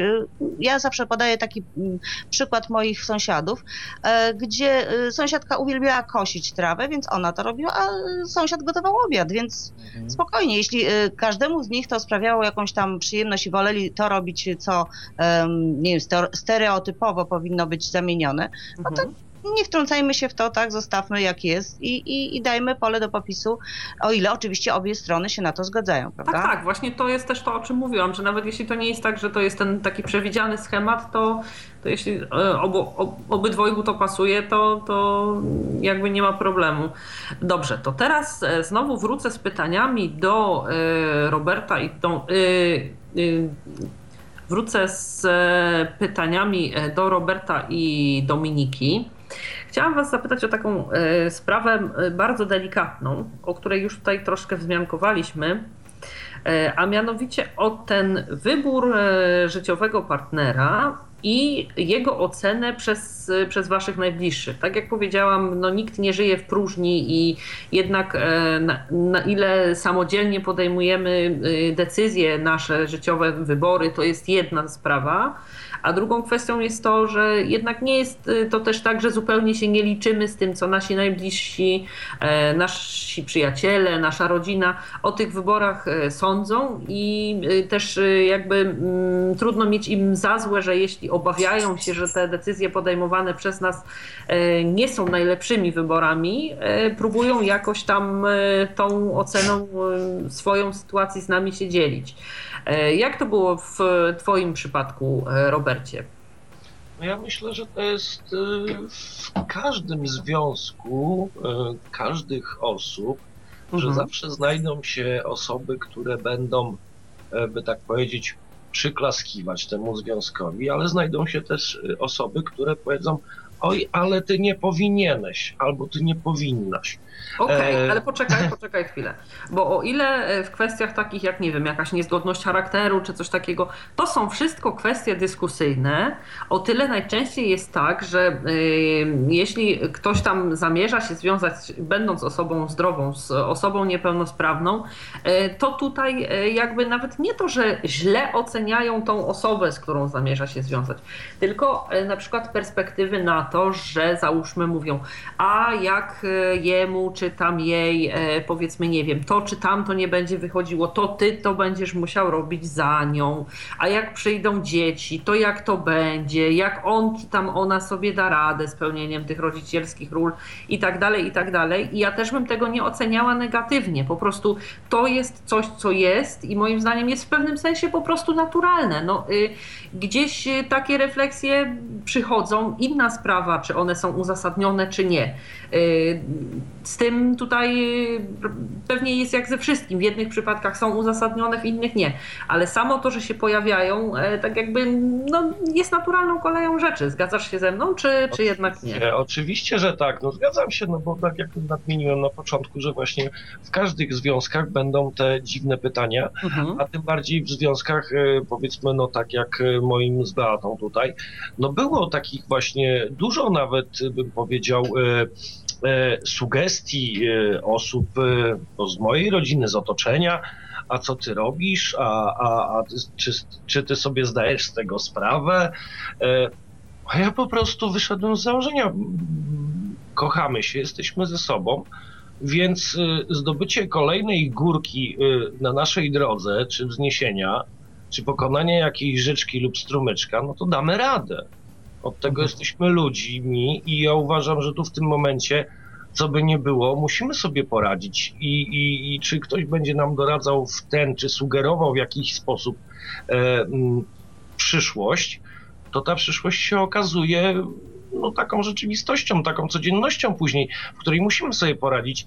I trzymanie się e, opinii osób no, drugich, bo to na, o najbliższych mówimy, e, czy trzecich, myślę, że nie jest do końca e, słuszne. Trzeba być po prostu sobą i decydować o sobie. No i przede wszystkim e, ufać partnerowi. No i cóż, no i żyć. I sobie też ufać pewnie, że się sprawdzimy w tej roli, w tej decyzji, którą raz podjęliśmy. No, oczywiście, że tak, no, mhm. bo założyć cel nie znaczy zawsze go osiągnąć, acz jednak trzeba zawsze myśleć pozytywnie, trzeba przejść do przodu i nie za specjalnie oglądać się na innych. Jasne, bo w razie czego e, ci, którzy na początku e, mieli najwięcej zastrzeżeń, e, pewnie pomóc by przyszli jako ostatni, więc i tak, tak zapewne tak. nie ma aż tak bardzo co tego brać pod uwagę. Tak. Jak ta kwestia, dziękuję Ci bardzo Robercie, wyglądała w Twoim przypadku Dominiko? Koleżanki, przyjaciółki, a jak to będzie i tak dalej? Było czy nie było? No, oczywiście, że było. Na, na początku to oczywiście były moje obawy, jak moje otoczenie to przyjmie. E, mieszkam w takiej e, małej mieścinie, gdzie takie rzeczy rzucają się w oczy. E, że nagle pojawia się Nowa osoba, osoba niewidoma, osoba niewidoma, chodzi z laską, dziwnie to wygląda i w ogóle. Mm, natomiast jeśli chodzi o moją rodzinę, to nie spotkałam się z ostrzeżeniami, na początku, jeśli chodzi o jakieś e, sprawy takie e, właśnie związane z niepełnosprawnością. Tutaj mhm. nie było problemu. Już później troszkę mieli e, co niektórzy jakieś tam problemy w związku z charakterem Pawła. Ale to już całkiem inne kwestie. Tutaj, Ale to jest w rodzinach to, to, to jest, Jeden to jest poza. inny nie, tak? Więc... Tak, natomiast jeśli chodzi o niepełnosprawność, nie, nikt nie miał zastrzeżeń u mnie w rodzinie. Jedyne, jedyna sytuacja, w której e, była, były zastrzeżenia, to moja koleżanka z pracy. Była koleżanka i była praca. Mhm. E, ona Mm, miała bardzo dużo, duży, duży problem z tym, że ja chciałam się związać z osobą niepełnosprawną, z niewidomym. Mhm. Bo obserwowała ten związek od początku yy, i mówi, co ty robisz, znajdziesz sobie normalnego, sprawnego faceta, E, nie, nie, nie wiąż się i tak to, to było bardzo takie, mm, nawet nie, nie miło było mi tego słuchać, ponieważ... Tak, zwłaszcza, że generalnie jakie miała prawo, żeby mówić to w tak obcesowy sposób, tak? E, tak i mm, nawet jakoś tak e, nieprzyjemnie się wypowiadała, w sensie na, nazywając Pawła. Mhm. to już nie będę nawet mówić jak. Ja mówię, przestań, bo, bo, bo mi się to nie podoba. Natomiast y, y, koleżanka ta potrafiła umówić się y, z dwoma facetami czy trzema w jeden dzień. I, i po prostu Myślę I to sobie, generalnie no, były jej zdaniem dobre perspektywy. no, wychodziło na to, że, że, takie relacje są lepsze niż związać się z osobą niepełnosprawną. Mhm. No, także... Że nie jesteśmy tutaj po to, żeby tam oceniać czyjś charakter, szczególnie Ani osób postronnych, to nie ma czynienia, to chcę jakby tu coś dodać, prawda? Natomiast ja poznałem tą osobę e, i, i, jakby jej fałsz polegał na tym, że właśnie to samo, to, to coś tam wcześniej mówiła do Dominiki, natomiast względem mnie była niezwykle tam e, uprzejma, E, i tak dalej, i tak dalej. Niby oczywiście bardzo liberalna, otwarta, mająca szerokie horyzonty, że dla niej niepełnosprawność to nie jest problem. E, tymczasem osoba, która kierowała się na przykład przede wszystkim wyglądem i tak dalej, więc e, tutaj też w pewnym sensie rzutuje to na, na to, jak mm, pewni ludzie postrzegają pewne, pewne kwestie. Skoro jestem już przy głosie, to tutaj ja muszę mm, nieco ze swojej strony do tego nawiązać, mhm. E, dlatego że jak tutaj wcześniej wspominałem już kilkukrotnie w jakichś poprzednich związkach i tak dalej, niestety miałem takie sytuacje, w których e, fakt mojej niepełnosprawności determinował zakończenie znajomości poprzez właśnie na przykład presję rodziny na zasadzie e, związałem się z kobietą, która miała małe dziecko i rodzina jej powiedziała po prostu wprost, że słuchaj tam, daj sobie spokój, no bo będziesz miała drugie dziecko, tylko że duże, będziesz się musiała nim zajmować, że ci nic przy twoim dziecku nie pomoże, przy domu nic nie zrobi i tak dalej. Mhm. E, odpuść sobie i, i po prostu mm, tyle. Więc ja myślę, że mimo tego, iż e, dzisiaj mm, no, o osobach niewidomych mówi się więcej niż kiedyś, jakoś jakby zdobycie informacji o osobach niewidomych jako takich, prawda, o ich funkcjonowaniu, o tym, jak sobie radzą i tak dalej, jest dużo łatwiejsze niż kiedyś no, dzięki internetowi, e, to jednak e, pokutuje mimo wszystko ciągle gdzieś w narodzie, e, że tak to powiem, no obawa. Są to po prostu pewnego rodzaju uprzedzenia, które, które jeszcze będą wielu, przez wiele lat nam towarzyszyć. Tym bardziej, że też są sytuacje, w których y, osoby niepełnosprawne, nie mówię, że niewidome, nie stają na wysokości zadania. I nie powiem, że są ciężarem dla swoich partnerów, bo to bym przesadził. Ale w pewnym sensie, no, oczywiście nie będziemy tutaj analizować tego, dlaczego tak się dzieje, bo to nie taki jest nasz cel ale potwierdzają tą opinię, którą czasami mają osoby pełnosprawne niepełnosprawnych, stają się, właśnie jak powiedziałem, nie ciężarem, ale pewnego rodzaju dodatkowym obowiązkiem od rana do wieczora. Albo przynajmniej nie, nie, nie przynoszą tej ulgi, którą powinny e, Oczywiście. jakoś e, tej części e, obowiązków nie biorą na siebie, tak? Takie, takie modne jest sformułowanie, że są słabo zrehabilitowane, tak, z tym czy owym gorzej sobie radzą. Nieważne, czy są to wózkowicze, czy są to niewidomi, czy z jeszcze jakąś inną niepełnosprawnością. No i rodzina takiej osoby, e, jeśli całe otoczenie, może nie całe, ale powiedzmy spora część otoczenia nieustająco ci mówi, że słuchaj, nie dasz sobie rady, on będzie dla ciebie, czy tam ona będzie dla ciebie ciężarem, to, tamto, wamto, no to siłą rzeczy sami się po jakimś czasie zaczynamy zastanawiać, czy tak rzeczywiście nie będzie i podejmujemy taką decyzję, jaką e, podejmujemy. Ja oczywiście z perspektywy czasu nie żałuję, że rozstałem się z tą osobą, no bo mam Dominikę i, i muszę tutaj przyznać, że ja rzeczywiście w żadnym razie nie odczułem e, jakiegoś takiego e, piętnowania właśnie tej mojej niepełnosprawności absolutnie przez rodzinę i otoczenie Dominiki. Um, oczywiście y, są oni jakby nieco obok, więc nie zdają sobie y, sprawy mm, tak dobrze jak Dominika. Z tego jak Dominika ma ciężko, tak? No tak, to raz. To, no, no, no, nie. to raz, a dwa. To był e, też, oczywiście żart. No tam. Wiadomo, żart, żartem, ale wiadomo, ju- już kończę, już kończę, Beatko. E, Czekam. Natomiast są obok, więc nie zdają sobie też sprawy jakby z moich, moich, moich umiejętności i możliwości, aczkolwiek y, co jakiś czas się to zmienia, bo na przykład ktoś tam z rodziny Dominiki, z jakiegoś tam nieco młodszego pokolenia, że tak powiem, jakieś tam kwestie doradztwa komputerowego zwraca się do mnie i tak dalej, więc to powoli jakoś tam ewoluuje. Pawle, to zanim Jasne. skończysz, to jeszcze pytanie od y, Tomka, bezpośrednio do ciebie, związane zresztą z tym, co, co mówiłeś i w zasadzie już y, nawet chyba odpowiedziałeś, ale jeszcze przeczytam y, dla formalności. Pytanie od Tomka jest następujące. Witam, mam pytanie do Pawła. Czy mm, poszukując partnerki widzącej nie miał obaw, że nie będzie zaakceptowany przez jej rodzinę? Pozdrawiam. Takie pytanie od Tomka. E, tak, już w zasadzie na to odpowiedziałem. Obawy są e, bardzo silne z uwagi szczególnie na doświadczenia, jakie miałem. E, no ale, no nie wiem, e, trzeba się ze wszystkim zmierzyć w życiu. Tak jak pierwszy raz mierzymy się z, ze swoimi obawami wychodząc z białą laską. E, Dla mnie to był duży problem, nie na przykład w Krakowie, gdzie chodziłem do szkoły, tylko w moim miejscu zamieszkania, bo wiedziałem, że będą wszyscy w oknach, każdy będzie komentował i tak dalej. Oczywiście gdzieś tam w sobie, między sobą. I, I później, jeśli chodzi o pierwszy związek ze sobą widzącą, czy kolejne, szczególnie na podstawie doświadczeń, które miałem, no determinowały jakieś obawy, no ale jeśli chcemy sobie ułożyć życie, a życie wiadomo to nie jest bajka, no to trzeba po prostu się mierzyć z tym, co jest w nas samych i z tym, co jest obok nas. Okej, wielkie E, dzięki. Jeszcze Oddajemy- może tylko dodam, e, tak, tak króciutko, Króciusieńko, e, tak? bo nawet mój ojciec jeszcze, e, jeszcze jak, jak żył, zdążył poznać Pawła, e, wprowadził chyba z nim e, krótką tam rozmowę. E, w każdym razie powiedział krótko, e, że skoro ja go sobie wybrałam, to on to w pełni akceptuje. I, i to było wszystko w temacie.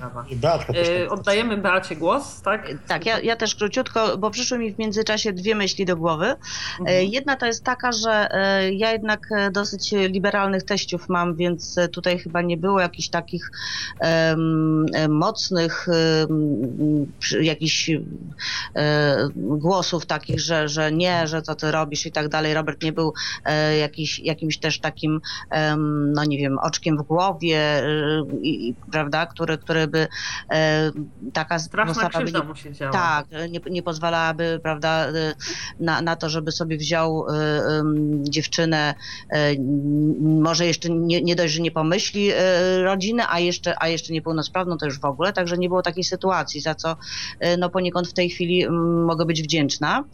Y, A druga sprawa to jest taka, że m- myślę sobie, że na początku ja nie, nie usłyszałam chyba takich głosów. Jed, jeden był taki, moja mama tam od, od znajomej usłyszała właśnie, czy e, my dokładnie wiemy, co, na co się piszemy, e, wchodząc w związek małżeński, e, że to Robert będzie miał tak em, bardzo pod górkę i będzie mu musiał e, tyle rzeczy przy mnie robić i, i, i w ogóle. E, I nie miałam takich głosów, natomiast wiem, że sporo osób się po prostu temu przyglądało. E, Cały czas jakby obserwowali, jak my sobie radzimy, co my, jaki jest podział ról, jaki jest w tym związku, mm, nie wiem, wydźwięk tego, tego, tej mojej niepełnosprawności. E, No a teraz, po wielu latach, jak e, z jednym, drugim i tak dalej, z tymi osobami, które no, notabene cały czas z nimi utrzymujemy kontakt, bo, bo jesteśmy e, cały czas e, jakoś tam zakorzenieni w, tutaj w tej miejscowości, e, no to są głosy, że po prostu e, to Robert więcej zyskuje niż ja. A, to bardzo fajnie. E, Tak. To ja, że tak powiem, ten wątek akurat podsumuję w ten sposób, że czegokolwiek byście tutaj nie powiedzieli, jakie były reakcje waszego otoczenia, to ja z własnego doświadczenia powiem, że I tak jest to nic w porównaniu z tym, co ludzie potrafią mówić, kiedy próbują się związać ze sobą dwie osoby niepełnosprawne, to raz. A tutaj coś jeszcze, co uzupełni to pierwsze zdanie, to to, że najwięcej na ten temat mają do powiedzenia po pierwsze osoby, które są nie tak blisko, jak im się wydaje. Nie są to teściowie, nie rodzice, nie rodzeństwo, nie ktoś tam. Po drugie, osoby, które może też nie, nie zawsze i koniecznie i tak bardzo dobrze nam życzą, a po trzecie osoby, które w swoich związkach, tak jak tutaj też Paweł z Dominiką mówili, też y, nie zawsze y, prawidłowo potrafią ustawić sobie priorytety, więc y, generalnie czego by się nie mówiło i komu, to myślę, że tak naprawdę to jest sprawa między dwojgiem ludzi, czy są oboje pełnosprawni, jedno z nich jest niepełnosprawne, czy oboje są niepełnosprawni, to oni będą pić piwo, które, którego naważą i po prostu tutaj e, generalnie wydaje mi się, że e, to jest naturalne, że, że takie głosy się pojawiają i tak dalej, ale mm, jednak to my sami powinniśmy decydować, na ile bierzemy sobie tego typu uwagi e, jakoś tam do serca. Okej. Okay. To teraz tutaj chciałam zapytać Roberta i Dominikę, o takie, taki powiedzmy ludzki aspekt y, możemy się wzruszyć, możemy się y, pośmiać, jeśli będziecie chcieli tutaj takimi jakby sytuacjami z waszego bycia ze sobą się podzielić.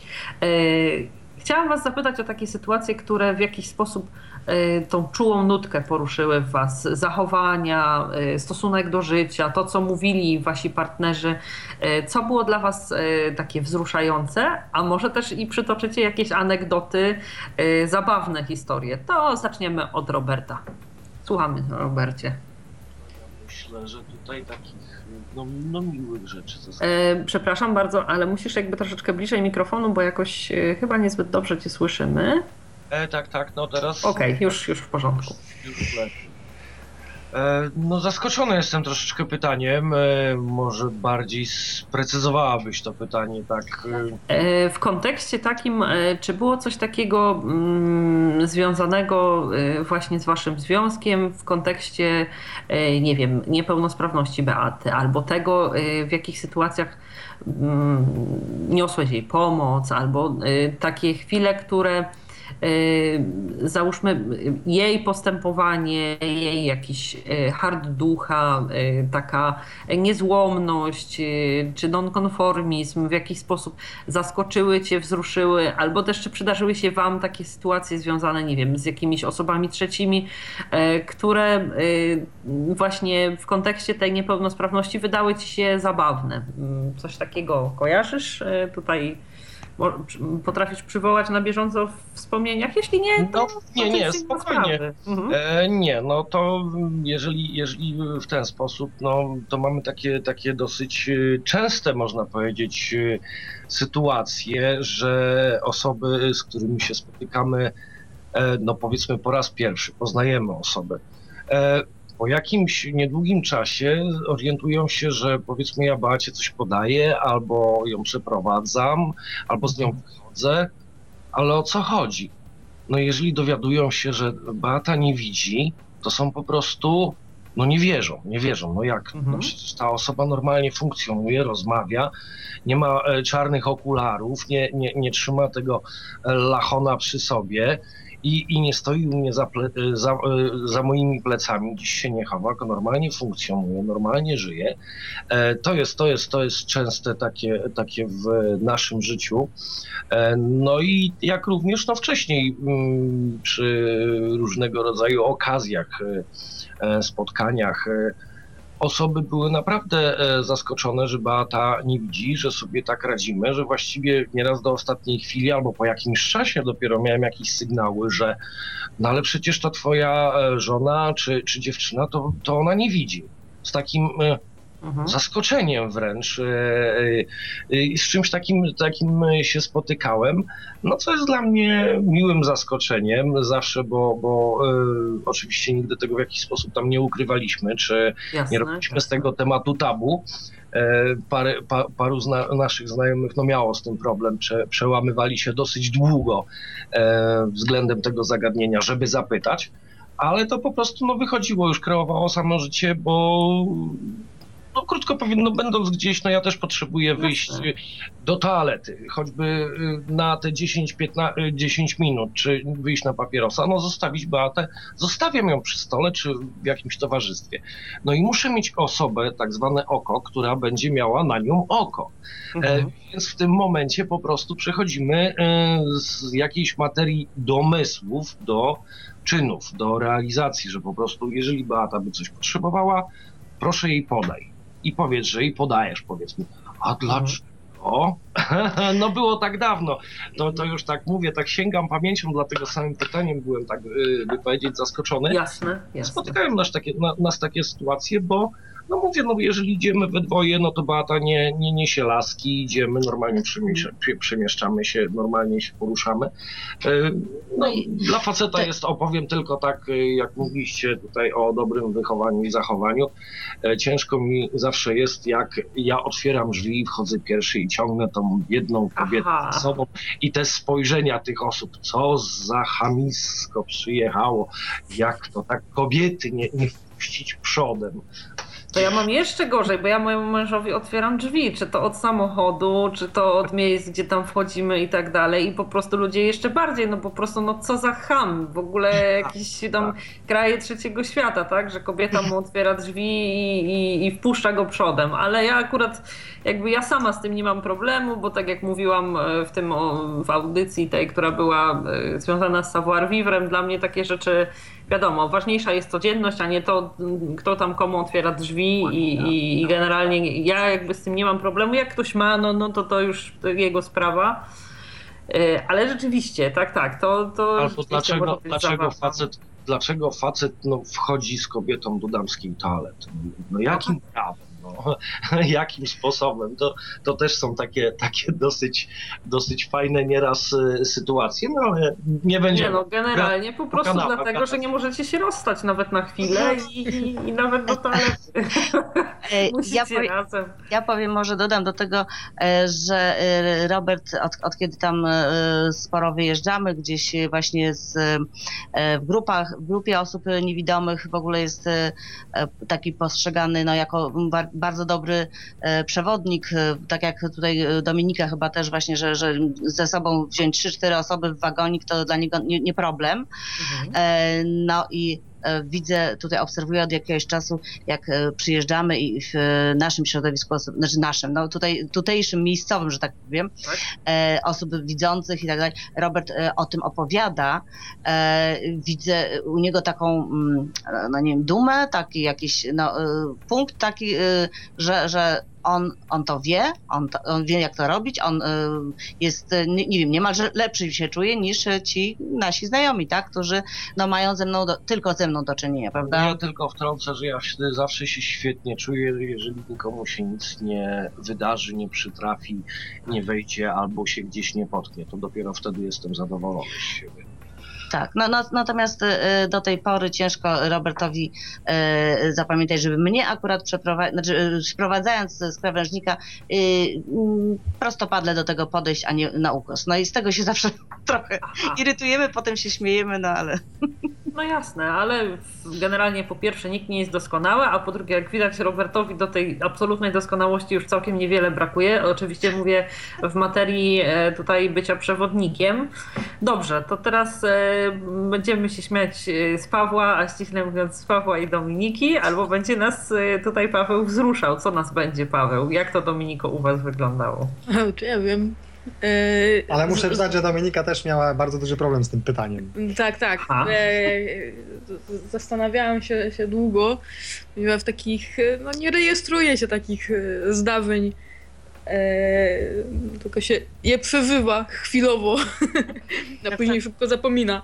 Natomiast mm, jeśli chodzi o takie sytuacje równowyciowe, to bardzo często zdarza się, jak gdzieś idziemy razem i, i osoba, no nie wiem, na przykład pani na kasie albo pani w biurze e, zauważy, że Paweł nie widzi, to oni, e, mimo że to Paweł załatwia swoją sprawę, to oni Mhm. strasznie próbują e, rozmawiać ze mną.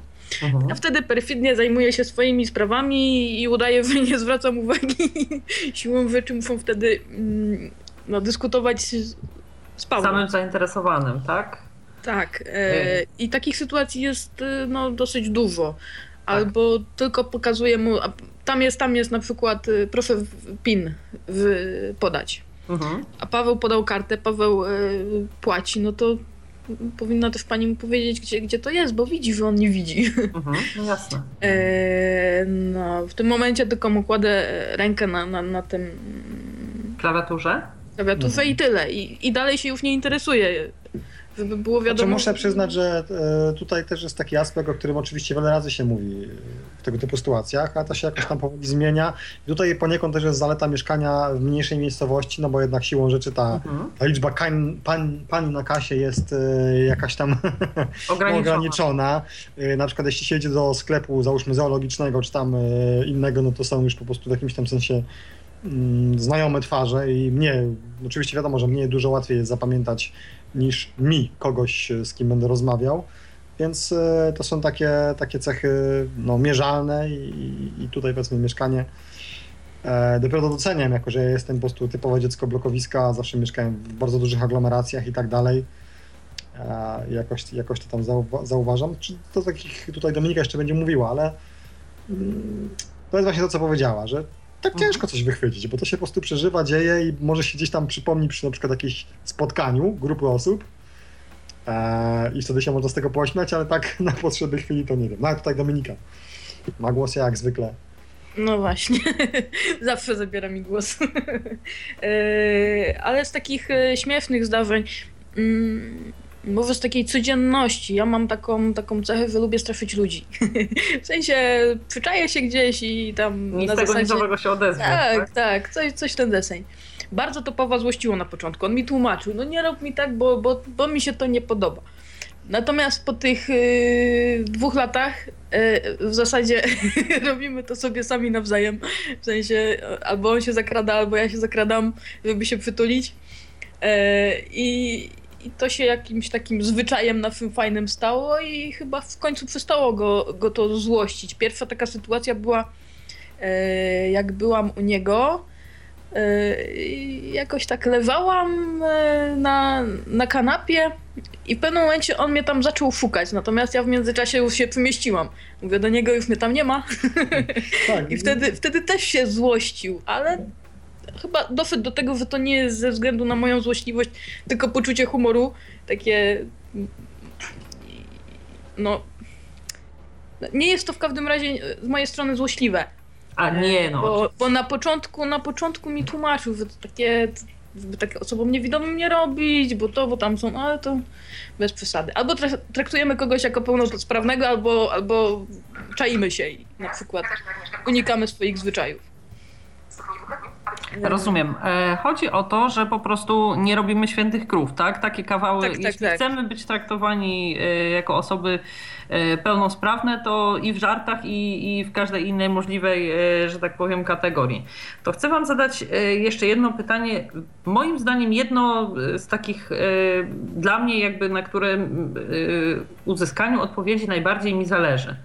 Czego Was te wasze związki nauczyły? Czy to jest cierpliwość, elastyczność, e, czy na przykład precyzyjność w wyrażaniu się w kontekście takim, że na przykład mówimy uważaj na to, czy uważaj na tamto i tak dalej, i tak dalej. Bo ja do dzisiejszego dnia za każdym razem mówię Piotrowi źle kierunki. W sensie takim, że po prostu mówię mu coś tam uważaj, załóżmy słup po prawej, czy tam teraz idź w lewo, tak? I oczywiście nawet jeśli stoję w tą samą stronę co ja, ponieważ mam problemy z lateralizacją, po prostu mówię źle. Y, I nie sądzę, żebym kiedykolwiek się tego oduczyła, bo to już chyba po prostu tak mam. Y, natomiast chciałam się dowiedzieć, czego, czego właśnie te związki w kontekście y, takim zmiany waszego zachowania, mówienia i tak dalej, zwracania uwagi, bo nie da się ukryć, że też, nie wiem, prowadząc osobę niewidomą i tak dalej, pomagając e, powiedzmy, nie wiem, e, właśnie przy obsłudze, przy jakimś wspólnym stole i tak dalej, i tak dalej, funkcjonujecie troszeczkę inaczej niż jakby partnerzy osób widzących, tak? No bo, bo o pewnych rzeczach nie muszą im mówić. Jakie takie umiejętności właśnie, z których jesteście najbardziej zadowoleni albo takie, które najtrudniej było wam osiągnąć, jednak ostatecznie się wam udało? Yy, oczywiście, Robercie, poproszę Ciebie o, o tutaj odpowiedź. Ja myślę, że y, to jest o tyle fajne, bym to określił w ten sposób, że ja więcej widzę niż widzą osoby widzące.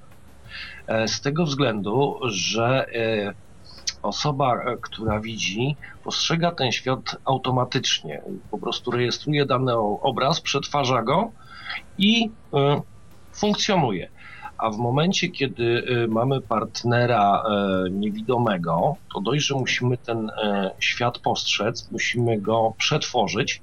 Jego oczami, to, tak. To, tak, swoimi oczami, to musimy jeszcze to przekazać. Mhm. Czyli, y, by tak powiedzieć, łapiemy się na tym, na, na tym fajnym właśnie, że musimy się zastanowić nad, nad różnymi kwestiami, nad różnymi sytuacjami, nad którymi na co dzień podejrzewam byśmy przeszli bez y, mrugnięcia okiem, o tak bym to określił. E, I to bardzo dużo uczy, y, to jest bardzo przyjemne. Uważam, że możemy, możemy to w ten sposób y, naszym partnerom e, przekazywać. To tak bym tak to określił, że, że dużo więcej my się uczymy, dużo więcej my postrzegamy, żeby tym bardziej swoim partnerom to przekazać. No i żeby unikać y, wszelakiego rodzaju niemiłych sytuacji. Co przyznam po swoim przykładzie nie, nie zawsze nam wychodziło. żeby nie było tak słodko. Pewnie, Bo pewnie. ja się po prostu też y, jestem w stanie gdzieś tam zamyśleć, zapatrzeć, zagapić, by powiedzieć. E, I, i funkcjonuje no, normalnie. No ale nie, właśnie nie zawsze tak mówię. Pamiętałem, że idziemy, idziemy z Beatą i oj, a tu było coś albo coś tam się wydarzyło. Także do tego się przyznaję tutaj y, publicznie, że Jasne. jest taki doskonały, powiedzmy. Ale y, mi się wydaje, że to jest... i przekazywanie jest świetne. To jest naturalne i y, ja tutaj też, y, mm, że tak powiem, zgodzicie się ze mną na pewno mam taką refleksję, że osoby niewidome, jakkolwiek miałyby e, swoich partnerów, czy to w gronie osób niedowidzących, ale w jakimś tam sposób korzystają z ich pomocy, czy to w, osób, w gronie osób zupełnie dobrze widzących, muszą mieć świadomość, że to są też ludzie, którzy też mają swoje ograniczenia stałe i czasowe że to jest tak, że jest doskonały. Tak, oczywiście, to, to, o to chodzi, że tak jak ja z moją lateralizacją nigdy nie powiem właściwego kierunku, e, czy osoba e, widząca, nawet która na ogół wszystko mówi jak należy, przestrzega przed wszelkimi przeszkodami, działa sprawnie, szybko i tak dalej, i tak dalej, ma po prostu gorszy dzień. Jest przeziębiona, ma temperaturę, albo nie wiem, e, ma jakiś tam stres, pracy czy gdzieś, jest najzwyczajniej w świecie zmęczona albo czymś przygnębiona i tak dalej, i tak dalej.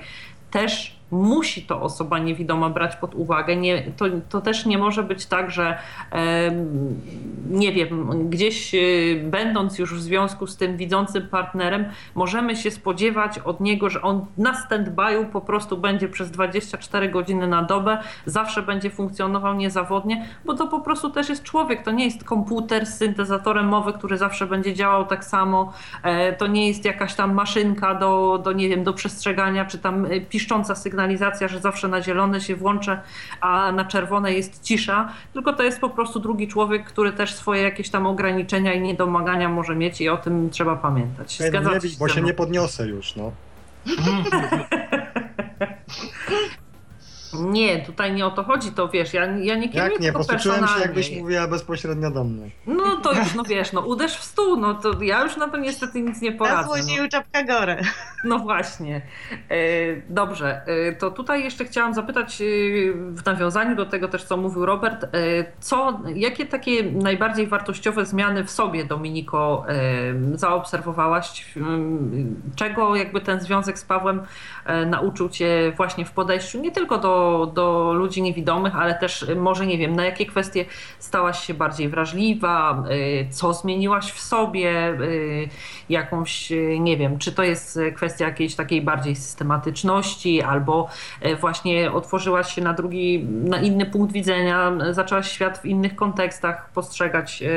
Co możesz w tej materii nam powiedzieć? Powiem, czego się nadal nie nauczyłam. Podobnie jak ty nie potrafię rozróżnić stron. Aha. To Paweł się nieraz złości i nie umiem, nie umiem mu konkretnie powiedzieć, gdzie coś lewy. Ale się złości na mnie bardzo często. Ja mu powiem, no tam lewy, tam gdzieś lewy, tam pofukaj, gdzieś tam jest. No tak. E, I tej konkretności nie nabyłam. Natomiast mhm. jak zauważyliście, jestem dobrym obserwatorem. To też byłam przed poznaniem Pawła. E, natomiast to się jeszcze wyostrzyło, w sensie mhm. jak on to mówi, audio deskrybuje mu yy, to co, to, co nas otacza, to, co oglądamy w telewizji, w internecie i, i zwracam uwagę na takie rzeczy, mm, które mogą być istotne dla niego. To, czego nie widzi, a jest istotne na przykład w, w filmie w jakiejś scenie, w jakimś, e, albo jak idziemy na spacerze, co go może zainteresować, jako że wiem, jaką jest osobą, to wiem, co go zainteresuje. Czyli opowiadasz mu świat trochę, ten otaczający. Tak, nawet czasem jak mhm. tego nie chcę.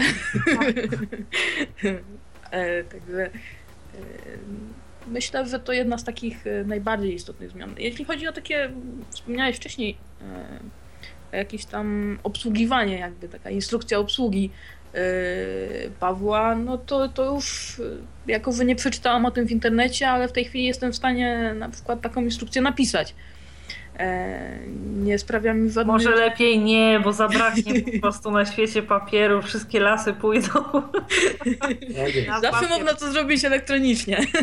Jasne, jasne. E, ale w każdym razie mm, po jakim, mimo że długo, aż tak długo ze sobą nie jesteśmy, no to wiadomo, ludzie się siebie uczą e, i pewne sprawy są, są naturalne.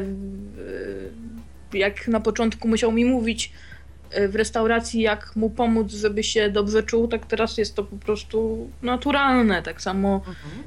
w innych sytuacjach. To, po prostu Chociaż czasem w restauracji idę panią do kuchni pomóc. O, tak, tak. no, to, to prawda. Ale cię na szczęście w ostatniej chwili wyciągnęłam spod tej kuchni i trafiłeś w miejsce, gdzie miałeś trafić.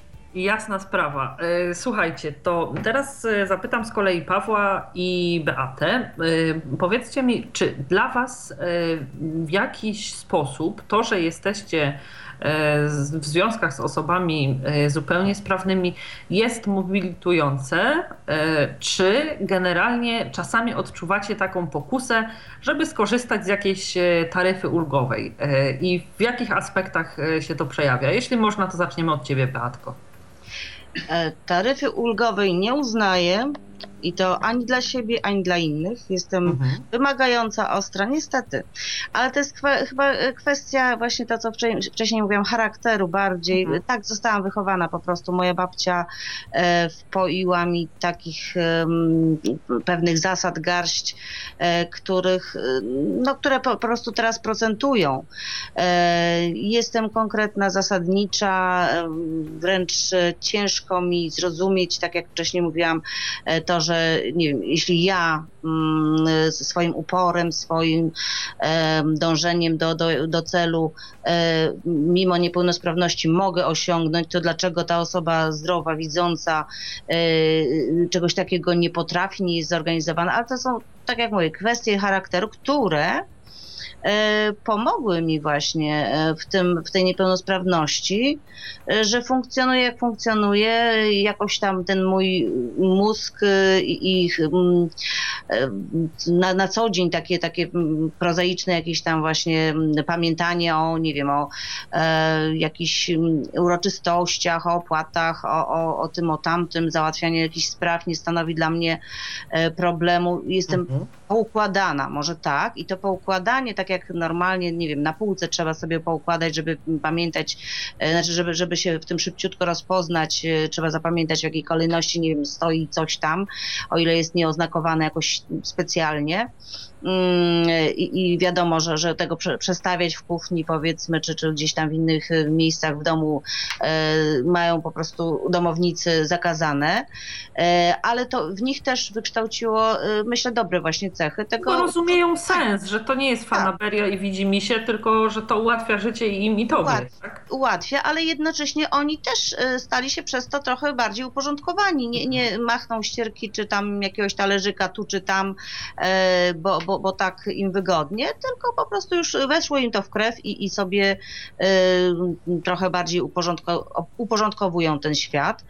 E, I, myślę sobie, że, że to, to jest właśnie ta, ta cecha, te, te cechy charakteru właśnie po, pozwalają mi e, przetrwać. E, Mam jeszcze w sobie e, taki, e, ja to nazywam genem pomocy, mimo że to w wielu sytuacjach ja powinnam właśnie e, spodziewać się tej taryfy ulgowej i oczekiwać jakiejś tam pomocy od innych, e, to ja pierwsza wychodzę z inicjatywą, to ja jak tylko postrzegam, że ktoś e, potrzebuje pomocy, nie może sobie poradzić, nie wiem, z załatwieniem jakiejś sprawy, z zadzwonieniem się gdzieś tam. Dla mnie to jest prosta sprawa, tak, bo trzeba tylko wykonać telefon, tylko się o coś dopytać i, i już dalej idzie ta sprawa jakoś tam swoim torem.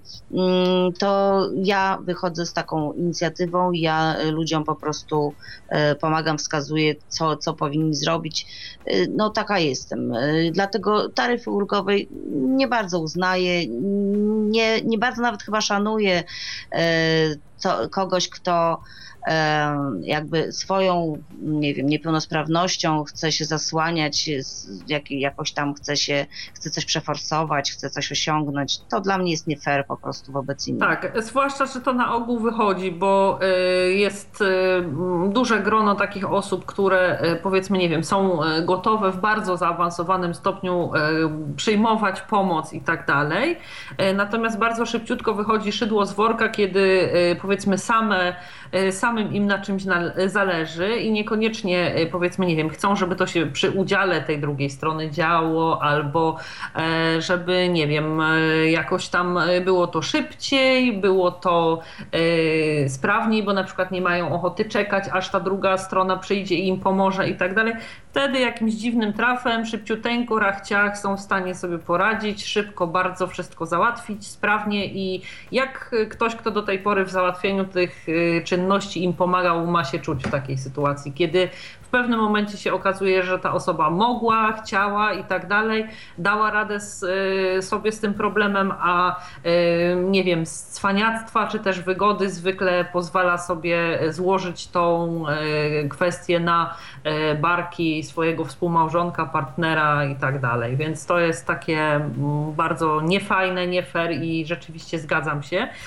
Natomiast tutaj też zapytam Pawła, bo nie, jeszcze zanim zapytam Pawła, zapytam Roberta. Chcesz, Robercie, odpowiesz, nie chcesz, nie odpowiesz. Czy ty z tą twoją solidną, poukładaną, zorganizowaną i w ogóle po prostu perfekcyjną Beatą, nie masz czasem takiej ochoty, żeby ona się okazała taką kobietką, troszkę zagubioną, która gdzieś na tym męskim ramieniu tą główkę chciałaby oprzeć chociaż na krótką chwilę? Słuchaj, nie jest blondynką. Nie obrażając blondynek, powiem w ten sposób. E, I e, może tak, ale no nasz model raczej jest taki dynamiczny, bym to określił. Tak? Aha, dynamiczno-praktyczny, tak? Konkretny, tak. I, Mhm. I tutaj no gdzieś może umknęły nam takie właśnie pierdu pierdu bym powiedział w ten sposób. E, tylko raczej załatwiamy, załatwiamy sprawy e, solidnie, o w ten sposób, solidnie i konkretnie. Ja myślę, że to, że to ja mam właśnie z tym problem, że e, ja czasem się zastanawiam, czy, czy mm, no żeby właśnie tak może, no może zrobić e, z siebie taką, taką księżniczkę, tak. ale chyba bym się źle z tym czuła sama e, wobec siebie. No, no, nie byłoby to uczciwe wobec siebie, ale czasem no tak no, chce mi się to zagrać, ale, Ale ostatecznie ale nie decydujesz. się, tak? odpuszczam po prostu, no bo, no bo nie. Ale ta rola jej nie wychodzi tak, że po prostu. No myślę, że też po Sta- takim czasie stary, to wró- stary wróbel jestem także. nie dałbyś się nabrać, właśnie o to Nie, chodzi. nie, nie. To teraz zapytam Pawła, bo jak ja znam Dominikę, to ona jest taka ciepła i pomocna i wszędzie zawiezie i wszystko przyniesie i smacznie ugotuje i ładnie poda. I tutaj po prostu wszystko e, gdzieś tam opowie i wypisze i po prostu zrobi, namaluje i zaśpiewa jeszcze. I co? Jak to jest u ciebie? E, kusi, żeby tak po prostu z tej wszechstronnej pomocy korzystać, czy jednak gdzieś masz z tyłu głowy to, że mm, powiedzmy zawsze musisz, e, że tak powiem, dowieść tego, że jesteś samodzielny, samowystarczalny, że, że wiesz, masz ochotę tutaj od początku solidnie solidnie, do końca, sam i tak dalej. Jak to jest? To znaczy, częściowo tutaj już w tych naszych wszystkich dyskusjach na ten temat odpowiedziałem, natomiast, e, no cóż, nie byłbym sobą, gdybym czasami się nie cieszył, że z jakiegoś tam e, obowiązku udało mi się wymigać. Przy czym to nie jest tak, że mm, w sytuacji, gdy Dominika mi coś zleci, ja to tam e, robię po macoszemu, tak? Jeśli mówi tam poodkurzaj, no to ja odkurzam na tyle, na ile potrafię. Oczywiście są sytuacje, gdy trzeba coś poprawić, są sytuacje, gdy nie ma. Więc na tej zasadzie, jeśli uda mi się z jakiegoś obowiązku wymigać, no to wiadomo, no, e, cieszę się z tego. Natomiast w sytuacji, gdy jakaś praca zostaje mi powierzona, ja się za nią zabieram, to nie ma e, tam oszczędzania się, wymigiwania czy kombinowania. Robię to najlepiej jak potrafię i, i od początku do końca. Um... Ale nie mówisz jej Dominiu, Dominisiu, zrób to lepiej ty, bo po prostu ty to, ty to na pewno lepiej zrobisz, a ja w tym czasie sobie tam coś pooglądam albo poczytam. nie, raczej nie, aczkolwiek y, no, ja myślę, że tutaj e, z uwagi na ten podział ról, no, mhm. Mm, jest tutaj u nas taki troszkę bardziej tradycyjny. Oczywiście tego nie da tak się wcisnąć w jakieś ramy, ale jednak te sprawy typowo domowe, typu gotowanie, sprzątanie, no oczywiście ja nie, no tutaj no jasne. w sprzątaniu Dominice pomagam na tyle, na ile mogę. Ostatnio coraz więcej tego sprzątania jest na mojej głowie, znaczy na mojej głowie to jest przesadzone, ale coraz więcej kwestii e, Dominika mi powierza. E, ale, ale generalnie rzecz biorąc raczej nie ma tak, że tam o weź tam dzisiaj ty, bo coś tam. Oczywiście zdarzają takie sytuacje na przykład kwestii e, dajmy na to ścielenia łóżka, aczkolwiek no, no, to nie jest to jakaś tam sprawa m, bardzo czasochłonna i bardzo wymagająca dużego wysiłku, tak? Pewnie. E, są sytuacje, które, które ja uważam, że jako facet muszę zrobić, robię i, i tyle. No. Oczywiście e, każdy, kto mnie zna, wśród słuchających jest takich zapewne wielu. Eee, wie, że absolutnie daleko mi do takiej doskonałości, jaką tutaj próbuję się wykazać. Kawał cholery ze mnie i to jednak w życiu codziennym też wychodzi. Jestem osobą bardzo impulsywną, która, która łatwo wpada w złość. Eee, wtedy nie przebieram ani w słowach, ani w jakichś tam, e, powiedzmy sobie, środkach. No niemniej jednak, skoro, skoro jesteśmy tyle ze sobą, to świadczy to o tym, że zresztą ja zauważam, że się zmieniam e, przez ten, przez ten okres czasu. Mm, na pewne kwestie już umiem spojrzeć z, z przymrużeniem oka, bądź to z dystansem, tak do siebie, jak i, jak i do otaczającego mnie świata, aczkolwiek... E, Czyli czujesz się jakoś znobilitowany przez Tak, to, tak, zdecydowanie, to... zdecydowanie. E, myślę, że fakt, że, e, to też o tym mówiłem, że Dominika jakimiś tam sprawami, w cudzysłowie oczywiście, mnie obarcza, pozwala mi się czuć lepszym. Podnosi to moją wartość we własnych oczach i tak dalej.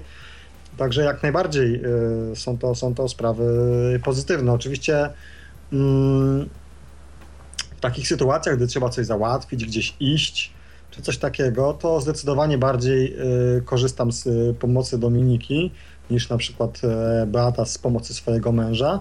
Oczywiście można to złożyć na karp tego, że mm, nie chodzę tutaj sam po mieście, na ogół jakieś sprawy, jak mamy do załatwienia, to albo towarzyszy nam pies, albo w sensie jak idziemy na przykład do weterynarza, albo do sklepu zoologicznego, albo w miejsce, gdzie pies może zostać, więc no osobie niewidomej z psem, nieprzewodnikiem, jeśli jest to duży pies, jeszcze laska i w drugiej ręce smycz, to chodziłoby się trochę ciężko, mhm. więc chodzimy razem.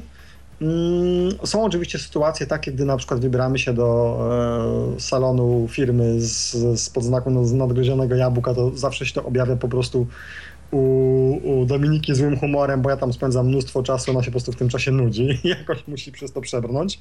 No ale na ogół później idziemy do jakiejś restauracji albo gdzieś tam, gdzie... gdzie...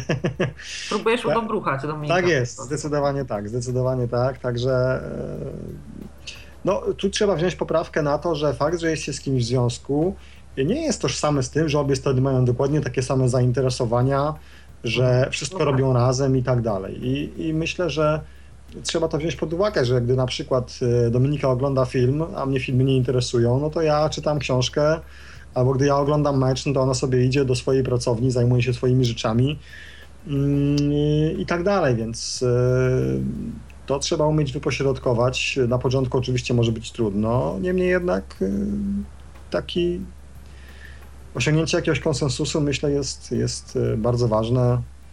Myślę, Jasne, chyba a poza tym myślę też, że wiesz, to, że korzystamy czasami z pomocy, nawet jeśli w takiej sytuacji, gdzie generalnie moglibyśmy, ale powiedzmy, mm, nie wiem, mamy świadomość tego, że ktoś to zrobi szybciej, lepiej i tak dalej. Oczywiście, jeśli to jakoś tam nie nadwyręża cierpliwości i dobrej woli i nie jest wykorzystywaniem, e, powiedzmy, czyjegoś zaangażowania i tak dalej, tylko y, jest to od czasu do czasu, albo dlatego, nie wiem, że się śpieszymy, że już tam coś musimy zrobić innego i tak dalej, jest po prostu ludzkie. Zdrowi ludzie, w sensie wzroku mówię zdrowi, też korzystają czasami, bo wiedzą, że ktoś tam się szybciej z czymś upora i tak dalej i generalnie nie mają z tym wielkiego problemu, tak? Więc e, tutaj ja też, że tak powiem, sama siebie próbuję trochę rozgrzeszyć, że e, tam w, w pewnych kwestiach zawsze się odwołuję do dobrego serca Piotra i, To znaczy, ja tutaj też, y, tutaj oczywiście to, o czym mówiła Beatka wiele razy w trakcie dzisiejszej audycji, kwestia jest charakteru, kwestia jest naszego otoczenia, tego w jakim duchu zostaliśmy chowa- wychowani, jakie osoby nas otaczają. Natomiast ja niestety jestem egoistą, no, oczywiście wynika to z tego, że nie miałem rodzeństwa i byłem mamim synkiem strasznym.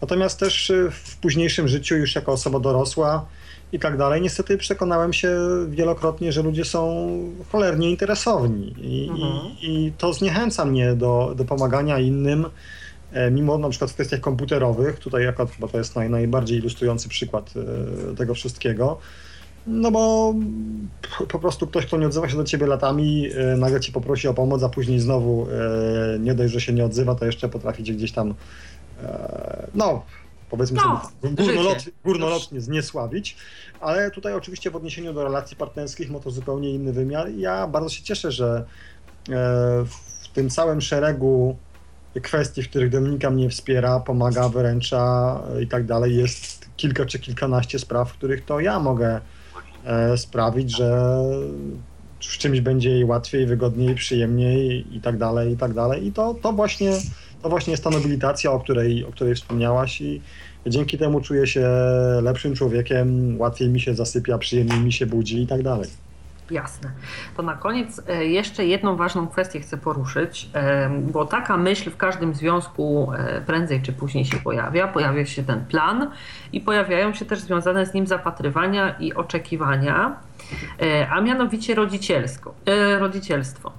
I chciałam Was zapytać, mm, jak tutaj w tych obszarach Wy rozpatrujecie ewentualne rodzicielstwo, tak jakby też e, poniekąd e, w mm, kwestii mm, tego, że jedno z Was jest osobą e, pełnosprawną, jedno mm, niepełnosprawną, jak rozumiem, bo nie wiem tego na pewno, dopytam tutaj u Was, Beato i Robercie, to już jest, że tak powiem, czas dokonany, u Pawła i u Dominiki jeszcze nie, tak? Zgadza się? Tak. Okej, więc y, poproszę najpierw Was, y, Ciebie i Roberta, żebyście mm, mogli y, jakoś, jak tutaj w tych obszarach, krótko oczywiście, nie, nie, nie biorąc pod uwagę żadnych względów emocjonalnych, chodzi tylko o kwestie praktyczne. Tutaj mm, jak wyglądały właśnie te obowiązki, czy też mieliście jakieś obiekcje, czy na tym tle nie wiem, dochodziło do jakichś różnic e, w podejściu tego, czy się zajmować, jak się zajmować i tak dalej, e, to poproszę teraz Ciebie, Beato, przez chwilę, żebyś e, opowiedziała. Robert ewentualnie dopowie, e, co jeszcze e, w jego mniemaniu tutaj powinno w tym temacie być powiedziane.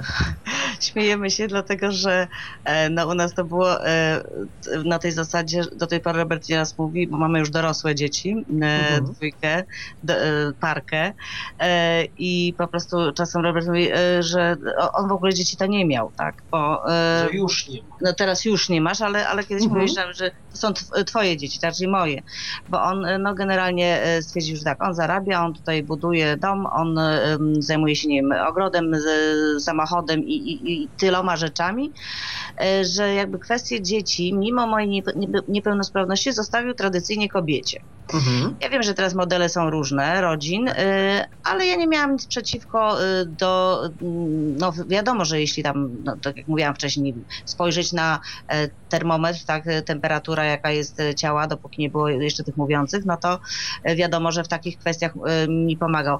Ale mm, Robert jest takim mm, typowym samcem, zagniazdownikiem, on właściwie dzieci, dzieci to tak niekoniecznie e, żeby opieka i, i te rzeczy wchodziły w grę. Pa- Pamiętam jak e, Olga się urodziła, młodsza córka, to on gdzieś wynalazł, jeszcze nie, nie było takich możliwości jak, jak są teraz, gdzieś wynalazł taki specjalny leżaczek do, do wanienki, e, żeby tylko nawet przy kąpieli już nie musiał być. Także on się Aha. Przynosiłem wodę, Przynosiłeś czasem wodę, tak, i Tak, wynosiłeś tak. z wanienką, tak, no, e, No, siłowe bo to rzeczy. byłoby trudne dla ciebie, żeby... Nie, nie, nie, nie, to może tak, z, z 10 razy przyniosłeś? Dobra. A 150 ja, no. Także, także takie, takie rzeczy były. E, nie, po prostu e, Ale dałem dopóki... ci innego faceta, miałeś już wtedy syna, który ci pomagał. Okej. Przepraszam. Coś za coś. E, Także mm, myślę sobie, że tak, że, że mm, z dziećmi poradziliśmy sobie y, mm, bardzo dobrze, bo, bo teraz mamy tego, że tak powiem, fajne efekty. E, Natomiast ta, ta Roberta opiekuńczość jakby dziećmi no przejawiała się dopiero gdzieś tam w późniejszym wieku, tak żeby tam, nie wiem, ich gdzieś zabrać na, nie wiem, e, do lasu, Mhm. na wycieczkę jakąś do lasu, gdzieś tam coś im pokazać, czy, czy takie rzeczy. E, Ale generalnie zajmowałam się dziećmi ja. To też było takie, mm, to od, od, czego żeśmy wyszli, że a, takie pokaza- chęć pokazania, że ja będę tą e, matką godną m, tej nazwy w pełnym e, słowa znaczeniu. E, I ja, nawet jak, jak e, mm, byłam po porodzie, czy pierwszym, czy, na, czy nawet drugim, to e, cały czas e, tkwiła mi tak z tyłu głowy myśl, ha, a jednak jestem e, blisko tej normalności, jestem, jestem pełną, sprawną kobietą. O, To, to mi pamiętam, że e, tkwiło cały czas gdzieś tam w podświadomości. Mm, Czułam się spełniona po prostu jako, jako kobieta i, i właśnie że to, że, że to mogłam też osiągnąć mimo, mimo swojej niepełnosprawności. Jasne. E, To teraz e, zapytamy e, Pawła i Dominikę, bo u Was, tak jak już powiedziałam wcześniej, to jeszcze forma niedokonana, więc tutaj. Plany są. Jeszcze raz? Plany są. A, no tak, tak, tak. E, Spodziewam się tego, tak jak właśnie mówiłam, że e, prędzej czy później tutaj właśnie myśli i plany się pojawiają. I jakie są Wasze zapatrywania na to? E, Czy Ty, Dominiko, na przykład, nie wiem, obawiasz się tego, że Paweł na przykład nie będzie w stanie pewnych rzeczy zrobić i będzie to jakoś go tam dyskwalifikowało, czy stwierdzasz, że będzie za to inne rzeczy robił lepiej e, niż e, powiedzmy większość ojców? E, czy tak jakby z jego strony ta chęć posiadania dzieci jest tak ogromna, że po prostu choćby nie wiem, co to będzie robił, co może, żeby we wszystkich możliwych jakichś tam aspektach się, się sprawdzić? No i czy te, ty, ty też, Paweł, sam e, masz jakieś, e, powiedzmy, nie wiem, e, obawy i ogólnie jak wyglądają Twoje refleksje na temat ewentualnego przyszłego rodzicielstwa? Oczywiście ladies first, więc zaczyna Dominika. No, oczywiście już jestem w takim wieku, że coraz większe parcie mam na to macierzyństwo. Natomiast e, czekamy na jakieś taką bardziej stabilizację. Mm, Ale teraz to chyba taki wiek y, no, normalny, bo panie później, No, w więc... dzisiejszych czasach może i Tak. tak. no, w normalnych czasach, wcześniejszych dajmy na to, no to już bym była starą panną, w ogóle o dzieciach nie byłoby mowy i tak dalej. Mhm. E, no Jasne. ale na szczęście mamy czasy jakie mamy, więc jeszcze, jeszcze mam duże szanse na to macierzyństwo. E, I jak najbardziej oboje, no Paweł tam chwiejnie, czasem chce, czasem nie chce, ale ogólnie chyba e, oboje chcemy tych dzieci. E, Natomiast większych obaw w, zwią- w związku z tym nie mam. Mhm. Czasem nawet Paweł mnie podpuszcza, ale słuchaj, ale to pieluchy to będziesz zmieniać. Ja mówię, nie, choćbyś miał przez miesiąc z czasu mówię niezbyt przyjemnie pachnieć, to cię nauczę i będziesz to robić. No tak. I tyle, no bo nie będę wszystkiego robić. Wiadomo, że nie będę, nie, nic na siłę, ale jednak jeśli chodzi o wychowanie i posiadanie, wychowanie dzieci, to wolałabym, żeby tutaj nasze obowiązki mm, były jednak równe. No to- jasne, albo przynajmniej funkcjonowały w symbiozie, tak? Że będziecie się Tak. uzupełniać i pomagać i wspierać i tak dalej, tak? Tak, y, na pewno, na pewno bez prób mu nie odpuszczę niczego i będzie próbował wszystkiego albo niemal wszystkiego w związku e, z posiadaniem dzieci. Zwłaszcza, że to y, też jest y, poparte mm, jakby tą sytuacją, która jest u Was, że Ty prowadzisz własną działalność, więc realizujesz się też zawodowo i nie ma takiej możliwości, żebyś jakby była mamą na swój etat i Pawła etat jeszcze tatą, tak? No właśnie, także lepiej w słuchamy- to fajnie podzieliło. Jasne, słuchamy samego zainteresowanego, co tutaj ma do powiedzenia w kwestii e, swoich tam ewentualnych nadziei i obiekcji. Cóż, y, tutaj znowu się odniosę w pewnym sensie do tej jakby różnicy pokoleń. Oczywiście ja wiem, że mm, to nie wygląda dokładnie tak, jak ja to przedstawiam, tak jak ja to mówię. Natomiast e, no dzisiaj oczywiście w wielu kwestiach, myślę, związanych z czysto praktycznymi rzeczami, bo Mhm. e, dziecka za pomocą internetu wychowywać na pewno nie będę. E, Oczywiście w jakichś tam kwestiach e, mógłbym się do tego internetu odwoływać, szukać podobnych tam czyichś doświadczeń, ale nie o tym teraz mówimy. Natomiast w kwestiach czysto praktycznych mogę się W spokojnie... razie tego czego podcast jest, więc wiesz, y, może no tak, e, się odwołać. E, Wiadomo, że mam obawy z czysto praktycznymi rzeczami, jak tutaj wzmiankowane pieluchy, czy, czy coś takiego. Natomiast względem jakichś takich kwestii emocjonalnych i tak dalej, to absolutnie nie. Również tutaj liczę na, na, na stawiam na partnerstwo i tak dalej. E, Mam swój, e, myślę, niedościgniony mimo wszystko, no bo jednak jestem istotą względem charakteru ułomną. Mam swój niedościgniony wzór ojca, który pewnie być może z czasem tej audycji będzie słuchał, więc zasyłam pozdrowienia do Oleśnicy. Eee, dlatego też em, bardzo tego chcę. Liczę na to, że z czasem to nastąpi. Eee, ja zdaję sobie sprawę, że tutaj eee, być dla, dla wielu mówię, dla wielu popełniam świętokradztwo, mówiąc to, co mówię teraz, ale tak samo jak e, zależało mi na tym, aby umieć e, postępować z e, moim psem, w sensie, aby nie robić rzeczy niewłaściwych i tak dalej. Mhm. E, Dziecko to jest oczywiście sprawa bez porównania dla mnie ważniejsza i będę Ale nie, robić nie, wszystko. mówi się, że człowiek zanim y, będzie miał dziecko, powinien mieć najpierw kwiatek, potem psa i jeśli po prostu jedno i drugie przeżyje, to dopiero może wtedy w ogóle zaczynać. E, To znaczy, no tak, pies przeżywa, aczkolwiek nie należy mi jakimś szczególnym respektem i posłuszeństwem, więc e, zdaję sobie, no, ja też oczywiście obawiam się popełniania, popełnienia błędów wychowawczych na zasadzie e, załóżmy mam córkę, to taka typowa córeczka tatusia, która będzie mogła wszystko, a na pewno nie wyszłoby jej to na dobre, gdyby już była osobą tam nastoletnią czy dorosłą. To ja więc, będę musiała być ta zła wtedy. No tak, zdecydowanie, więc y, nie powiem, że obawy, o których tutaj mówię, powstrzymują mnie jakoś e, mocno przed y, tym, aby, aby, że tak powiem, to dziecko powołać do życia. Niemniej jednak y, myślę o tym bardzo poważnie. Y, Mam wiele obaw, obaw, tych takich, których tutaj również nie, nie wyartykowałem, one są gdzieś we mnie. Mm, Chciałbym uniknąć e, błędów, które, które popełnili moi rodzice, tak jeśli chodzi o sprawy, że tak powiem, typowo wychowawcze, jak i o kwestie praktyczne. Mm, Czyli na przykład nadopiekuńczość i, i tego typu sprawy, no bo przecież nie mogę wykluczyć tego, że urodzi mi się dziecko niepełnosprawne.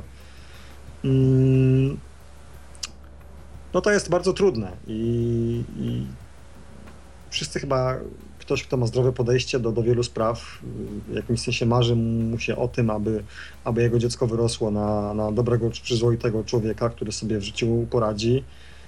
Ma świadomość tego, że taka decyzja musi być podjęta po prostu, tak, y, bo jest to decyzja nieodwołalna, tak? Dziecka nie ma dokąd zwrócić, albo nie wiem, e, Oczywiście, że tak. stwierdzimy, że, że jest, ponieważ sobie nie dajemy rady, to, to, to Właśnie, nie wiem, co z właśnie. tym dzieckiem robimy, tak? E, może przyjść przecież cały szereg sytuacji, że no po prostu będziemy mieli trudne dziecko a, i trzeba będzie umieć się z tym zmierzyć. Natomiast Mhm. ja mm, chcę się tego podjąć. e, Nie wiem na ile mi to wyjdzie ewentualnie, ale uważam, że e, dziecko trzeba przemyśleć. Ja, e, to znaczy mam na myśli oczywiście decyzję o jego posiadaniu, prawda? Mhm. Jasne. Ja rozumiem osoby, które się decydują na to, aby tego dziecka nie posiadać. Jest to świadomy wybór, ja to szanuję. I w pewnej mierze cieszę się, że do tej pory e, człowieka 35-letniego prawie e, to dziecko mi się, że tak powiem, w cudzysłowie nie przytrafiło, dlatego że jestem osobą w pełni dojrzałą, dorosłą. e, Mam ukształtowane poglądy na świat, na życie, na to, jak chciałbym, aby to wszystko postępowało, i myślę, że to jednak mm, będzie jakimś mm, czynnikiem in plus, gdy to dziecko się na świecie pojawi. Aha, czyli y, mówisz, że y, wtedy dopiero zdecydujesz się na to, kiedy będziesz wiedział, że, że to będzie ten właściwy czas, tak? Znaczy ja myślę, że już jest ten właściwy czas. Bardziej miałem tutaj na myśli to, że jestem osobą w pełni dojrzałą, ukształtowaną Mhm, i tak dalej. I, I jakby wiem, co, co chcę robić. I cieszę Jasne. się, że po prostu nie przytrafiło mu się to tam 5-10 lat temu Jasne. Albo, albo na więcej. zasadzie wpadki. Mhm, rozumiem. Okej, w takim razie e, bardzo, bardzo Wam dziękuję. Po pierwsze za to, że mm, przyjęliście zaproszenie e, do Babiego Lata w takim temacie trudnym, gdzie trzeba troszeczkę się odkryć, e, troszeczkę sięgnąć mm, i do tych spraw praktycznych i odrobinkę uchylić rąbka tajemnicy w tych kwestiach emocjonalnych, bo przecież e, związki to nie tylko codzienność, e, konkretne jakieś obowiązki, ich wypełnianie czy też nie, ale też e, mm, wzajemne uczenie się siebie, oglądanie siebie, bycie ze sobą dzień po dniu. E, Więc jestem Wam bardzo wdzięczna e, za kawał e, ciekawej opowieści o życiu. Może nie jakichś kwestiach, nie wiem, wzniosłych, inspirujących i tak dalej, ale takich najbardziej ludzkich, które nikogo z nas nie omijają, które wszystkich nas dotyczą. Dziękuję też Państwu, którzy tutaj dzielili się naszy, z nami swoimi refleksjami i zadawali pytania. A przypomnę, że w bardzo e, ludzki, ciepły, e, pełen wrażliwości, ale też pełen racjonalizmu i praktycznego podejścia sposób o swoich związkach opowiadali e, Robert i Beata Wiśniewscy. Dziękuję Wam bardzo. Dziękujemy. Dzięki. Dziękuję. I Paweł Pluszczyk i Dominika Podgórska. Wam również bardzo serdecznie dziękuję. Dziękujemy. E, Dziękuję także Państwu za uwagę w imieniu swoim i realizującego dzisiejszą audycję Michała Dziwisza. E, Do usłyszenia w następnych audycjach e, w Tyflo, pod, w Tyflo Podcaście. E, Dziękuję i życzę wszystkiego dobrego. Kłaniam się, Ala Witek. Był to Tyflo Podcast. Pierwszy polski podcast dla niewidomych i słabowidzących. Program współfinansowany ze środków Państwowego Funduszu Rehabilitacji Osób Niepełnosprawnych.